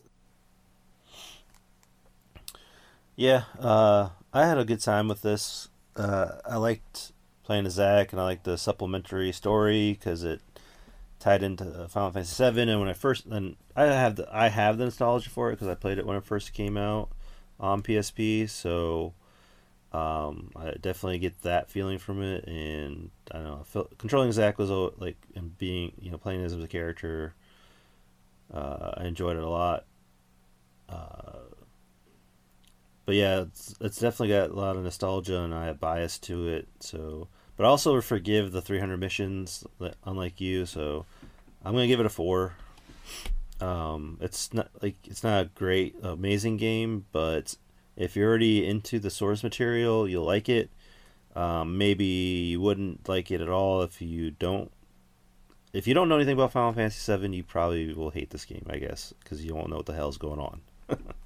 uh, unless you like that kind of action gameplay, um, which is really those missions are addicting at first. Uh, they are fun at first, but yeah, there are probably hundred too many.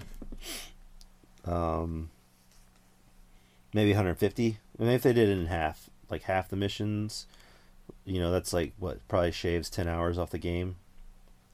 You know, so yeah, something like that. That'd be that'd be nice. Yeah.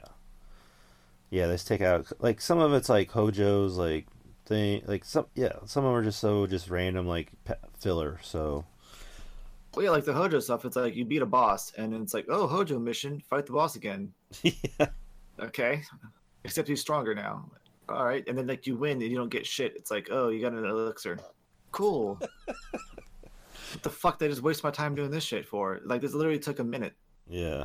Like it's like it's only a minute, but at the same time, it's like it's only a minute. Why? What was the point? Yeah, it takes you out of the immersion too. That's part of it. It's like you took me out of the game for this, but why? But yeah. Well, I would just like to sum it all up. It's a good game. Like I was saying, it's a good game for anybody that likes Final Fantasy, or if you're a Final Fantasy fanboy, you'll love this. Uh, if you do not like Final Fantasy, you'll hate this. Uh, if you never played any Final Fantasy, you might be intrigued to play more, but you probably will be confused and frustrated about the story. That's fair. Uh, I think I also personally am biased against all the Final Fantasy VII compilation material bullshit because like they definitely milked the fuck out of it. Oh yeah, they and, the, and then they saw this as a cash cow. And like, how much money can we keep? Because they don't have to keep like paying people for making up ideas. It's just like adding on to it. Yeah. Also, I guess, uh, like I've mentioned this before, it bothers me that Final Fantasy VII is the one JRPG that got all this acclaim, which, uh, I mean, that's cool and all, but if like mm-hmm. having conversations with people like at in, at the time of like growing up, and everybody's like, "Oh man, Final Fantasy VII is great. It's one of the best games ever," and I'm like, "No, it's not." I mean, it's okay. Have you played this one? And they're like, no. What the hell's that? I don't want to play that. It's not Final Fantasy. And I'm like, it's like it's like poison the well, I guess, for people against other RPGs, which not really a fault of the the game itself. It's the fault of people in general. But at the same time, I'm like, there's so many great other the other great things out there that uh, but this applies to everything and i'm also like a, hipster about this kind of shit where like there's other shit To me, I look at it. It's like it's great It's uh, Final Fantasy VII is good for RPGs because it got so many other people that never played them into them, which now is why we have so many like of these indies or uh, like really good RPGs out there because of Final Fantasy VII that kind of like burst open the door to make it cool. You know, before it wasn't. I think the Cloud character was like you know '90s cool and that got like a lot of, made it okay to play video games you know before it was kind of like you're a nerd right and then final fantasy 7 happened and it's like oh now it's cool to do it and that kind Yeah. of, that kind of expanded rpgs because there was like a there was a time like what was it playstation 2 to 3 where like there wasn't that many good rpgs out no and i think that's no it's like we got burnt they got burnt out developing rpgs on ps1 and they're like well let's do the easier shit we don't want to write stories Yeah, and then there's a bet like there's a time where it's like, when's the next? Like I remember there, I was like, when's the next RPG gonna come out? And I was like waiting for that kind of shit. And Final Fantasy Seven kind of blew up in that, so yeah that's where I'm thankful for it. I mean, it's, yeah, it's not as good as a lot of people like want to say it is. I mean, it's it's not bad, but it's a great game but it's not like the the pinnacle yeah, in my opinion but you know we all have opinions that- that's what we're doing right now, giving ours. right so, Oh shit. Well, moving on to replayability slash extra content then. Uh, so as we've kind of mentioned already, depending on how you play the game, it can have a lot of replayability and a lot of extra content, or none at all, which is uh, mainly the missions. Uh, I feel uh, on the PSP version. Correct me if I'm wrong. You ha- there was a chapter select, but in this one there's not. It's only New Game Plus, so you kind of pigeonholed into beating the like the main story every time instead of being able to pick a chapter you want to replay. I don't So I guess that, that'd be a negative. because I played. Was it 15 years ago now? I played it. Fair. So I don't remember if there's a chapter select. I didn't go back and kind of look at some of the, I looked at like the gameplay and I remember like how annoying it was to try to just get attack normally. You have to like move the thing over to hit the X button. It was it was weird. Um, Okay. but uh, yeah, it was. But for like, I don't know. I lost my train of thought. Well, I'll I'll give replayability and extra content a three because there's like a lot of missions, but they're not fun. like we said, there's too many of them. Uh, it's plenty of extra content if that's what you're into. Like you want to just run through fucking missions and shit or whatever. There's plenty of that to do. Uh, you definitely get like an extra 30 hours of gameplay off that at least. and there's also New Game Plus. Yeah, and then uh, there's like the little mini games and stuff. You can't do the mini games whenever you want, but that's some extra stuff to do. Uh, yeah, a three for me, I guess. What about you? Yeah, three. Okay. Uh, anything else you want to add, or we'll just move on to the last musical break?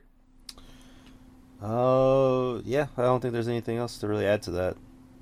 Awesome. All right, so what's this last song you picked? Well, uh, I can't have a Final Fantasy VII uh, game without One Winged Angel, and this is this version of One Winged Angel. It's called The World's Enemy. Um, some people say it's the best one. I, I don't know. I can't.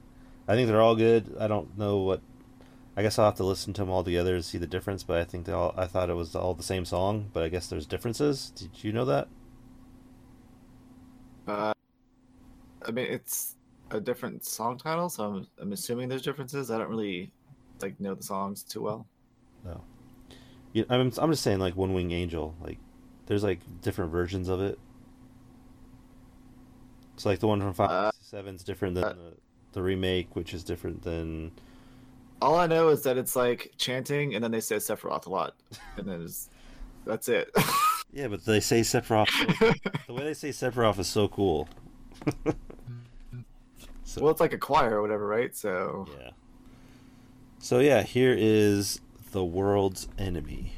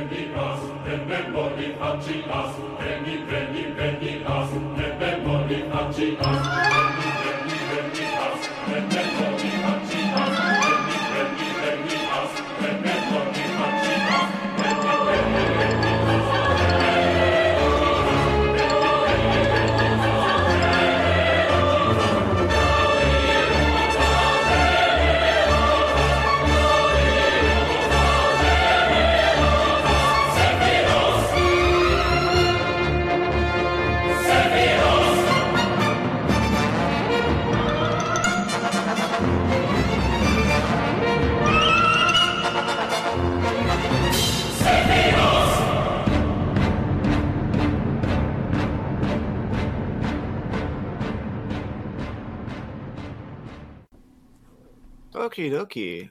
So I've made it this far. As always, thanks for listening. Um, so we're gonna have a little bit of uh, closing the show out. We got some listener questions because I asked asked asked the Discord, and people actually answered this time because I asked early enough. Uh, Gormp KT thirty or uh, Kyle, right? Yeah. Uh, asks, where does this rank versus other FF7 spin-offs, movies, and remakes? This is probably the Uh, best, this probably the best one, right? Well, not the re- spin-offs and stuff? Well, I mean, I feel like the. FF7 remake itself is the best of this of that category because they did a fantastic job with that stuff. Uh, with Some story oddities aside, or whatever that they're doing with it, yeah. So this uh, but this is a close second for Yeah. that. Yeah, yeah, I agree with that. Like, I'm not really a fan of Advent Children. I haven't watched the like the Before Crisis stuff. I haven't played anything else like in the FF7 sphere. So all I really have is the remake, this, and Advent Children. Uh, and I was like not a fan of Advent Children really because I'm also not a fan of Final Fantasy VII and for the most part. So, uh, yeah, this is uh, the second best, I guess. All right. Uh, Mick92 asks, Mary, fuck, kill for Angeal, Zack, and Genesis. I'll let you have this one. Oh, thanks. Uh, definitely kill uh, Genesis because he's annoying as fuck. Probably fuck Sephiroth, Mary Angeal. Would be the probably the way to go on that one. Well, the, Zack was the option, not Sephiroth. Oh, oh, oh. Sorry, I thought it was Sephiroth. Uh, That'd be a better one, but you know, I'd we probably got Zack instead. yeah, I'd probably marry Zack than fucking Jill then. Okay, fair enough. oh boy, there has to be some stupid question like that, of course. Yeah. Uh, Anderson, or that's me, asks for a PSP game. Do you think it's better on the handheld or playing it on an actual console? And you kind of answered this already in there, uh, and you said that it's definitely remade better for the console. I mean, look Uh, at it. Having not had, what's that? I said, I mean, just look at the game. It looks awesome. It plays awesome. So Yeah, clearly the remake, the remastered, or whatever you want to call this version, is superior. So I mean, if you, if you had the option, play this one. Uh, if only because they made the combat smoother, apparently. So Well, also like I remember I had to get the like uh there's like for the PSP there's a way to hook it up to your TV because like just looking at that small screen like it's not not as good as just playing on the TV. For sure. So That's fair. And for people like me that hate handheld, like because my hands get cramped doing that, yeah, uh, holding a controller is way superior. So, uh, I think that's wraps that up. Uh, so we kind of mentioned this earlier, but uh, the next game is uh, another pick of yours because this whole shit got f- way fucking out of order, uh, and that is Marvel's Midnight Suns. Yep.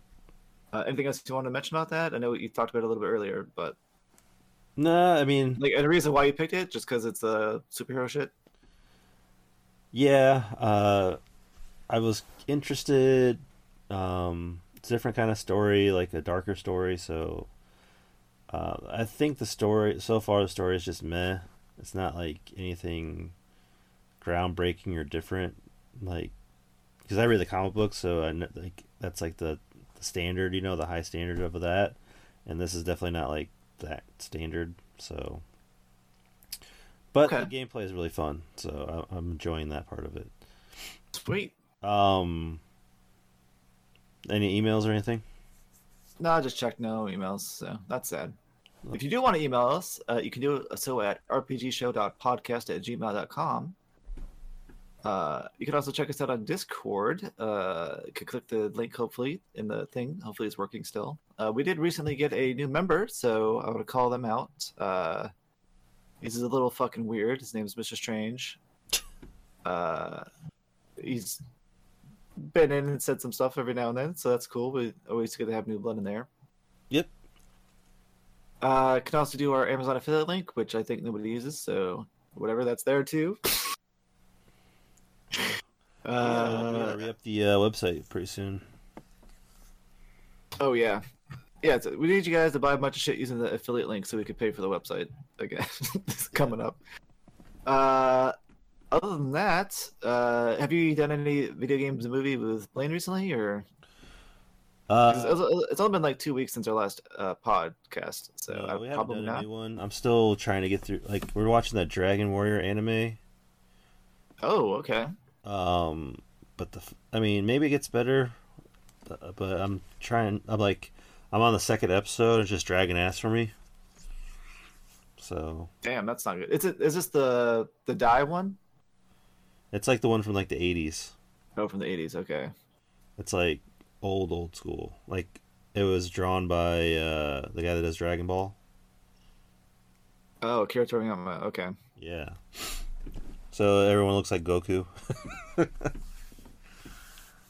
Uh, well, I mean that's the original fucking. Uh, he's the artist for the Dragon Warrior shit anyway, so it makes sense. Yep. So I mean, the music's actually kind of good in it because it's all the Dragon Warrior music. It's like it's pretty. uh It's like you can hear it in the opening theme and stuff. But yeah, uh still getting trying to get through that. Um, Well, how far, do you know how far along Blaine is? Because I could suggest a better show that's based on Dragon Warrior if you guys would rather watch that. uh, I don't know. I don't know how far he is. I haven't talked to him. It's Uh, I don't know if there's like an English translation, but it's called like Yusha Yoshihiko to Mao no Shiro. I don't know what the fuck that means. Uh, I guess it's the Hiro Yoshi Shiko or something.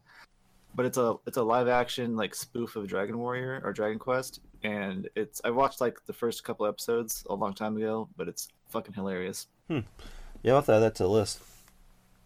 Yeah, he wanted to do it because he watched it as a kid, and he liked it as a kid. Oh, okay. Yeah. Um. And he said your next game is gonna mine. Uh, next game's Midnight Suns, and yours is probably gonna be Chain Echoes. Chained Echoes. Yeah. Yeah.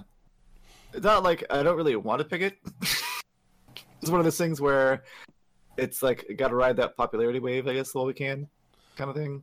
Yeah. Uh, like it's not, not, not like I don't want to play the game. It's just like I was like, fuck, I wanted to play some other shit for the show, but it is what it is. Don't worry, I'll pick up my next one. My next pick's gonna be a classic. Oh, okay, So I'm gonna pick Sequ- Suikoden Five as my next one. got it. Well, good to know. That's another seventy fucking hour experience. Yeah.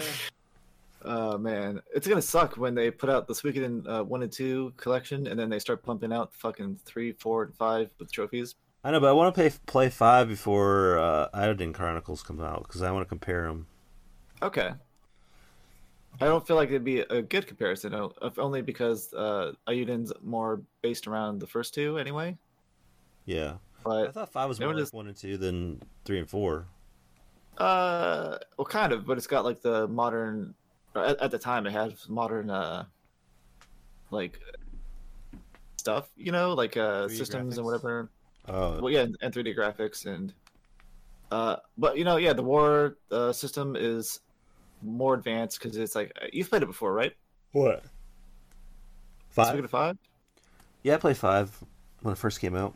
I re- so Yes. I rented it for um, like weeks. Like I think it's rented it for like a month in a row, and then I didn't beat it, and then I think I bought it like ten years later or something like that to beat it. Oh, okay. So I like, but the story is all like not. I don't remember any of it because I I played it so like broken up. Yeah. I remember parts of it, and I remember like, was it Jeff, Geoff, They got the patch on his eye. Yeah. George. George, George. It's like George George. Prime. Yeah, yeah, yeah, that's what it was. So I remember him, and like his eye patch was like not real. I don't know. He had that thing where the I think the eye patch like he he didn't he he had his eye the whole time. Yeah, He's, he just uh he's too. uh, It's one of those things where he's too strong, so he like handicaps himself or whatever. Fights with only one eye or some bullshit. right because it's like I think in the original Suikoden he has the eye patch on the different eye or something. That's how they explain it. I think so. Yeah, Yeah. Anyways, uh, good shit. Well, that'd be a good game to play. It'd be nice to play that. cause uh, we got some we got some games coming up this year that's gonna be hard to like not pick them. Uh, well, what other ones are you thinking about then? Well, I got Trails uh, coming out in March, Oh yeah, is your so I'll probably uh that'll probably be my pick after that. We got Eiyuden Chronicles. I don't know when that's coming out yet. uh definitely this year. We this got, uh another Trails game after that, and like the end of the year. uh I might have to pass on that one because I still haven't played fucking the Cold Steel shit. So Oh yeah, maybe. that, that'll really fucking ruin it for me. Playing uh was it Reverie right? Because that's like in Yeah. between. That's at the end of all this this whole uh, saga or whatever, right? Yeah, you played Steel one and two, right? Uh, I played half of two, and then I moved here and just haven't gone back into it or whatever. Also, I like I missed a chest or some bullshit, so that pissed me off. Oh shit, that's the worst. Uh, I, I'm trying to find out when Eiyuden. It's not announced yet. I guess the actual date. Yeah, so it could be the it could be next year. I mean, it could get pushed back. Well, no, it's definitely. They said it was definitely this year, but they just haven't given an actual date yet. I think. Hmm. Because uh, that's why Konami's putting out the Suikoden collection because they're trying to compete with Eiyuden to still fucking uh, sales, I guess, or whatever. You know, I'm definitely gonna play those because I want to get a platinum in that game. Hell yeah. So, might just do a short game one on that how how it's, you know, different or something. That was better or whatever. Yeah, we could do, like play them both and then be like, all right, here's a little fucking like a episode about the comparison between Suikoden one and two original and remaster. But I think you can also use the default like the original settings with the remaster version, like the graphics or whatever. But I guess we'll see. Gotcha. Uh, well, alrighty. Uh, you can also listen to Blaine and James on the Is It Worth It podcast. Um, and I think that wraps it up. Is there anything else you wanted to say before we go? Nope. Okay, well, as always, everybody, thanks for listening, and until next time, bye, everybody. Bye everyone.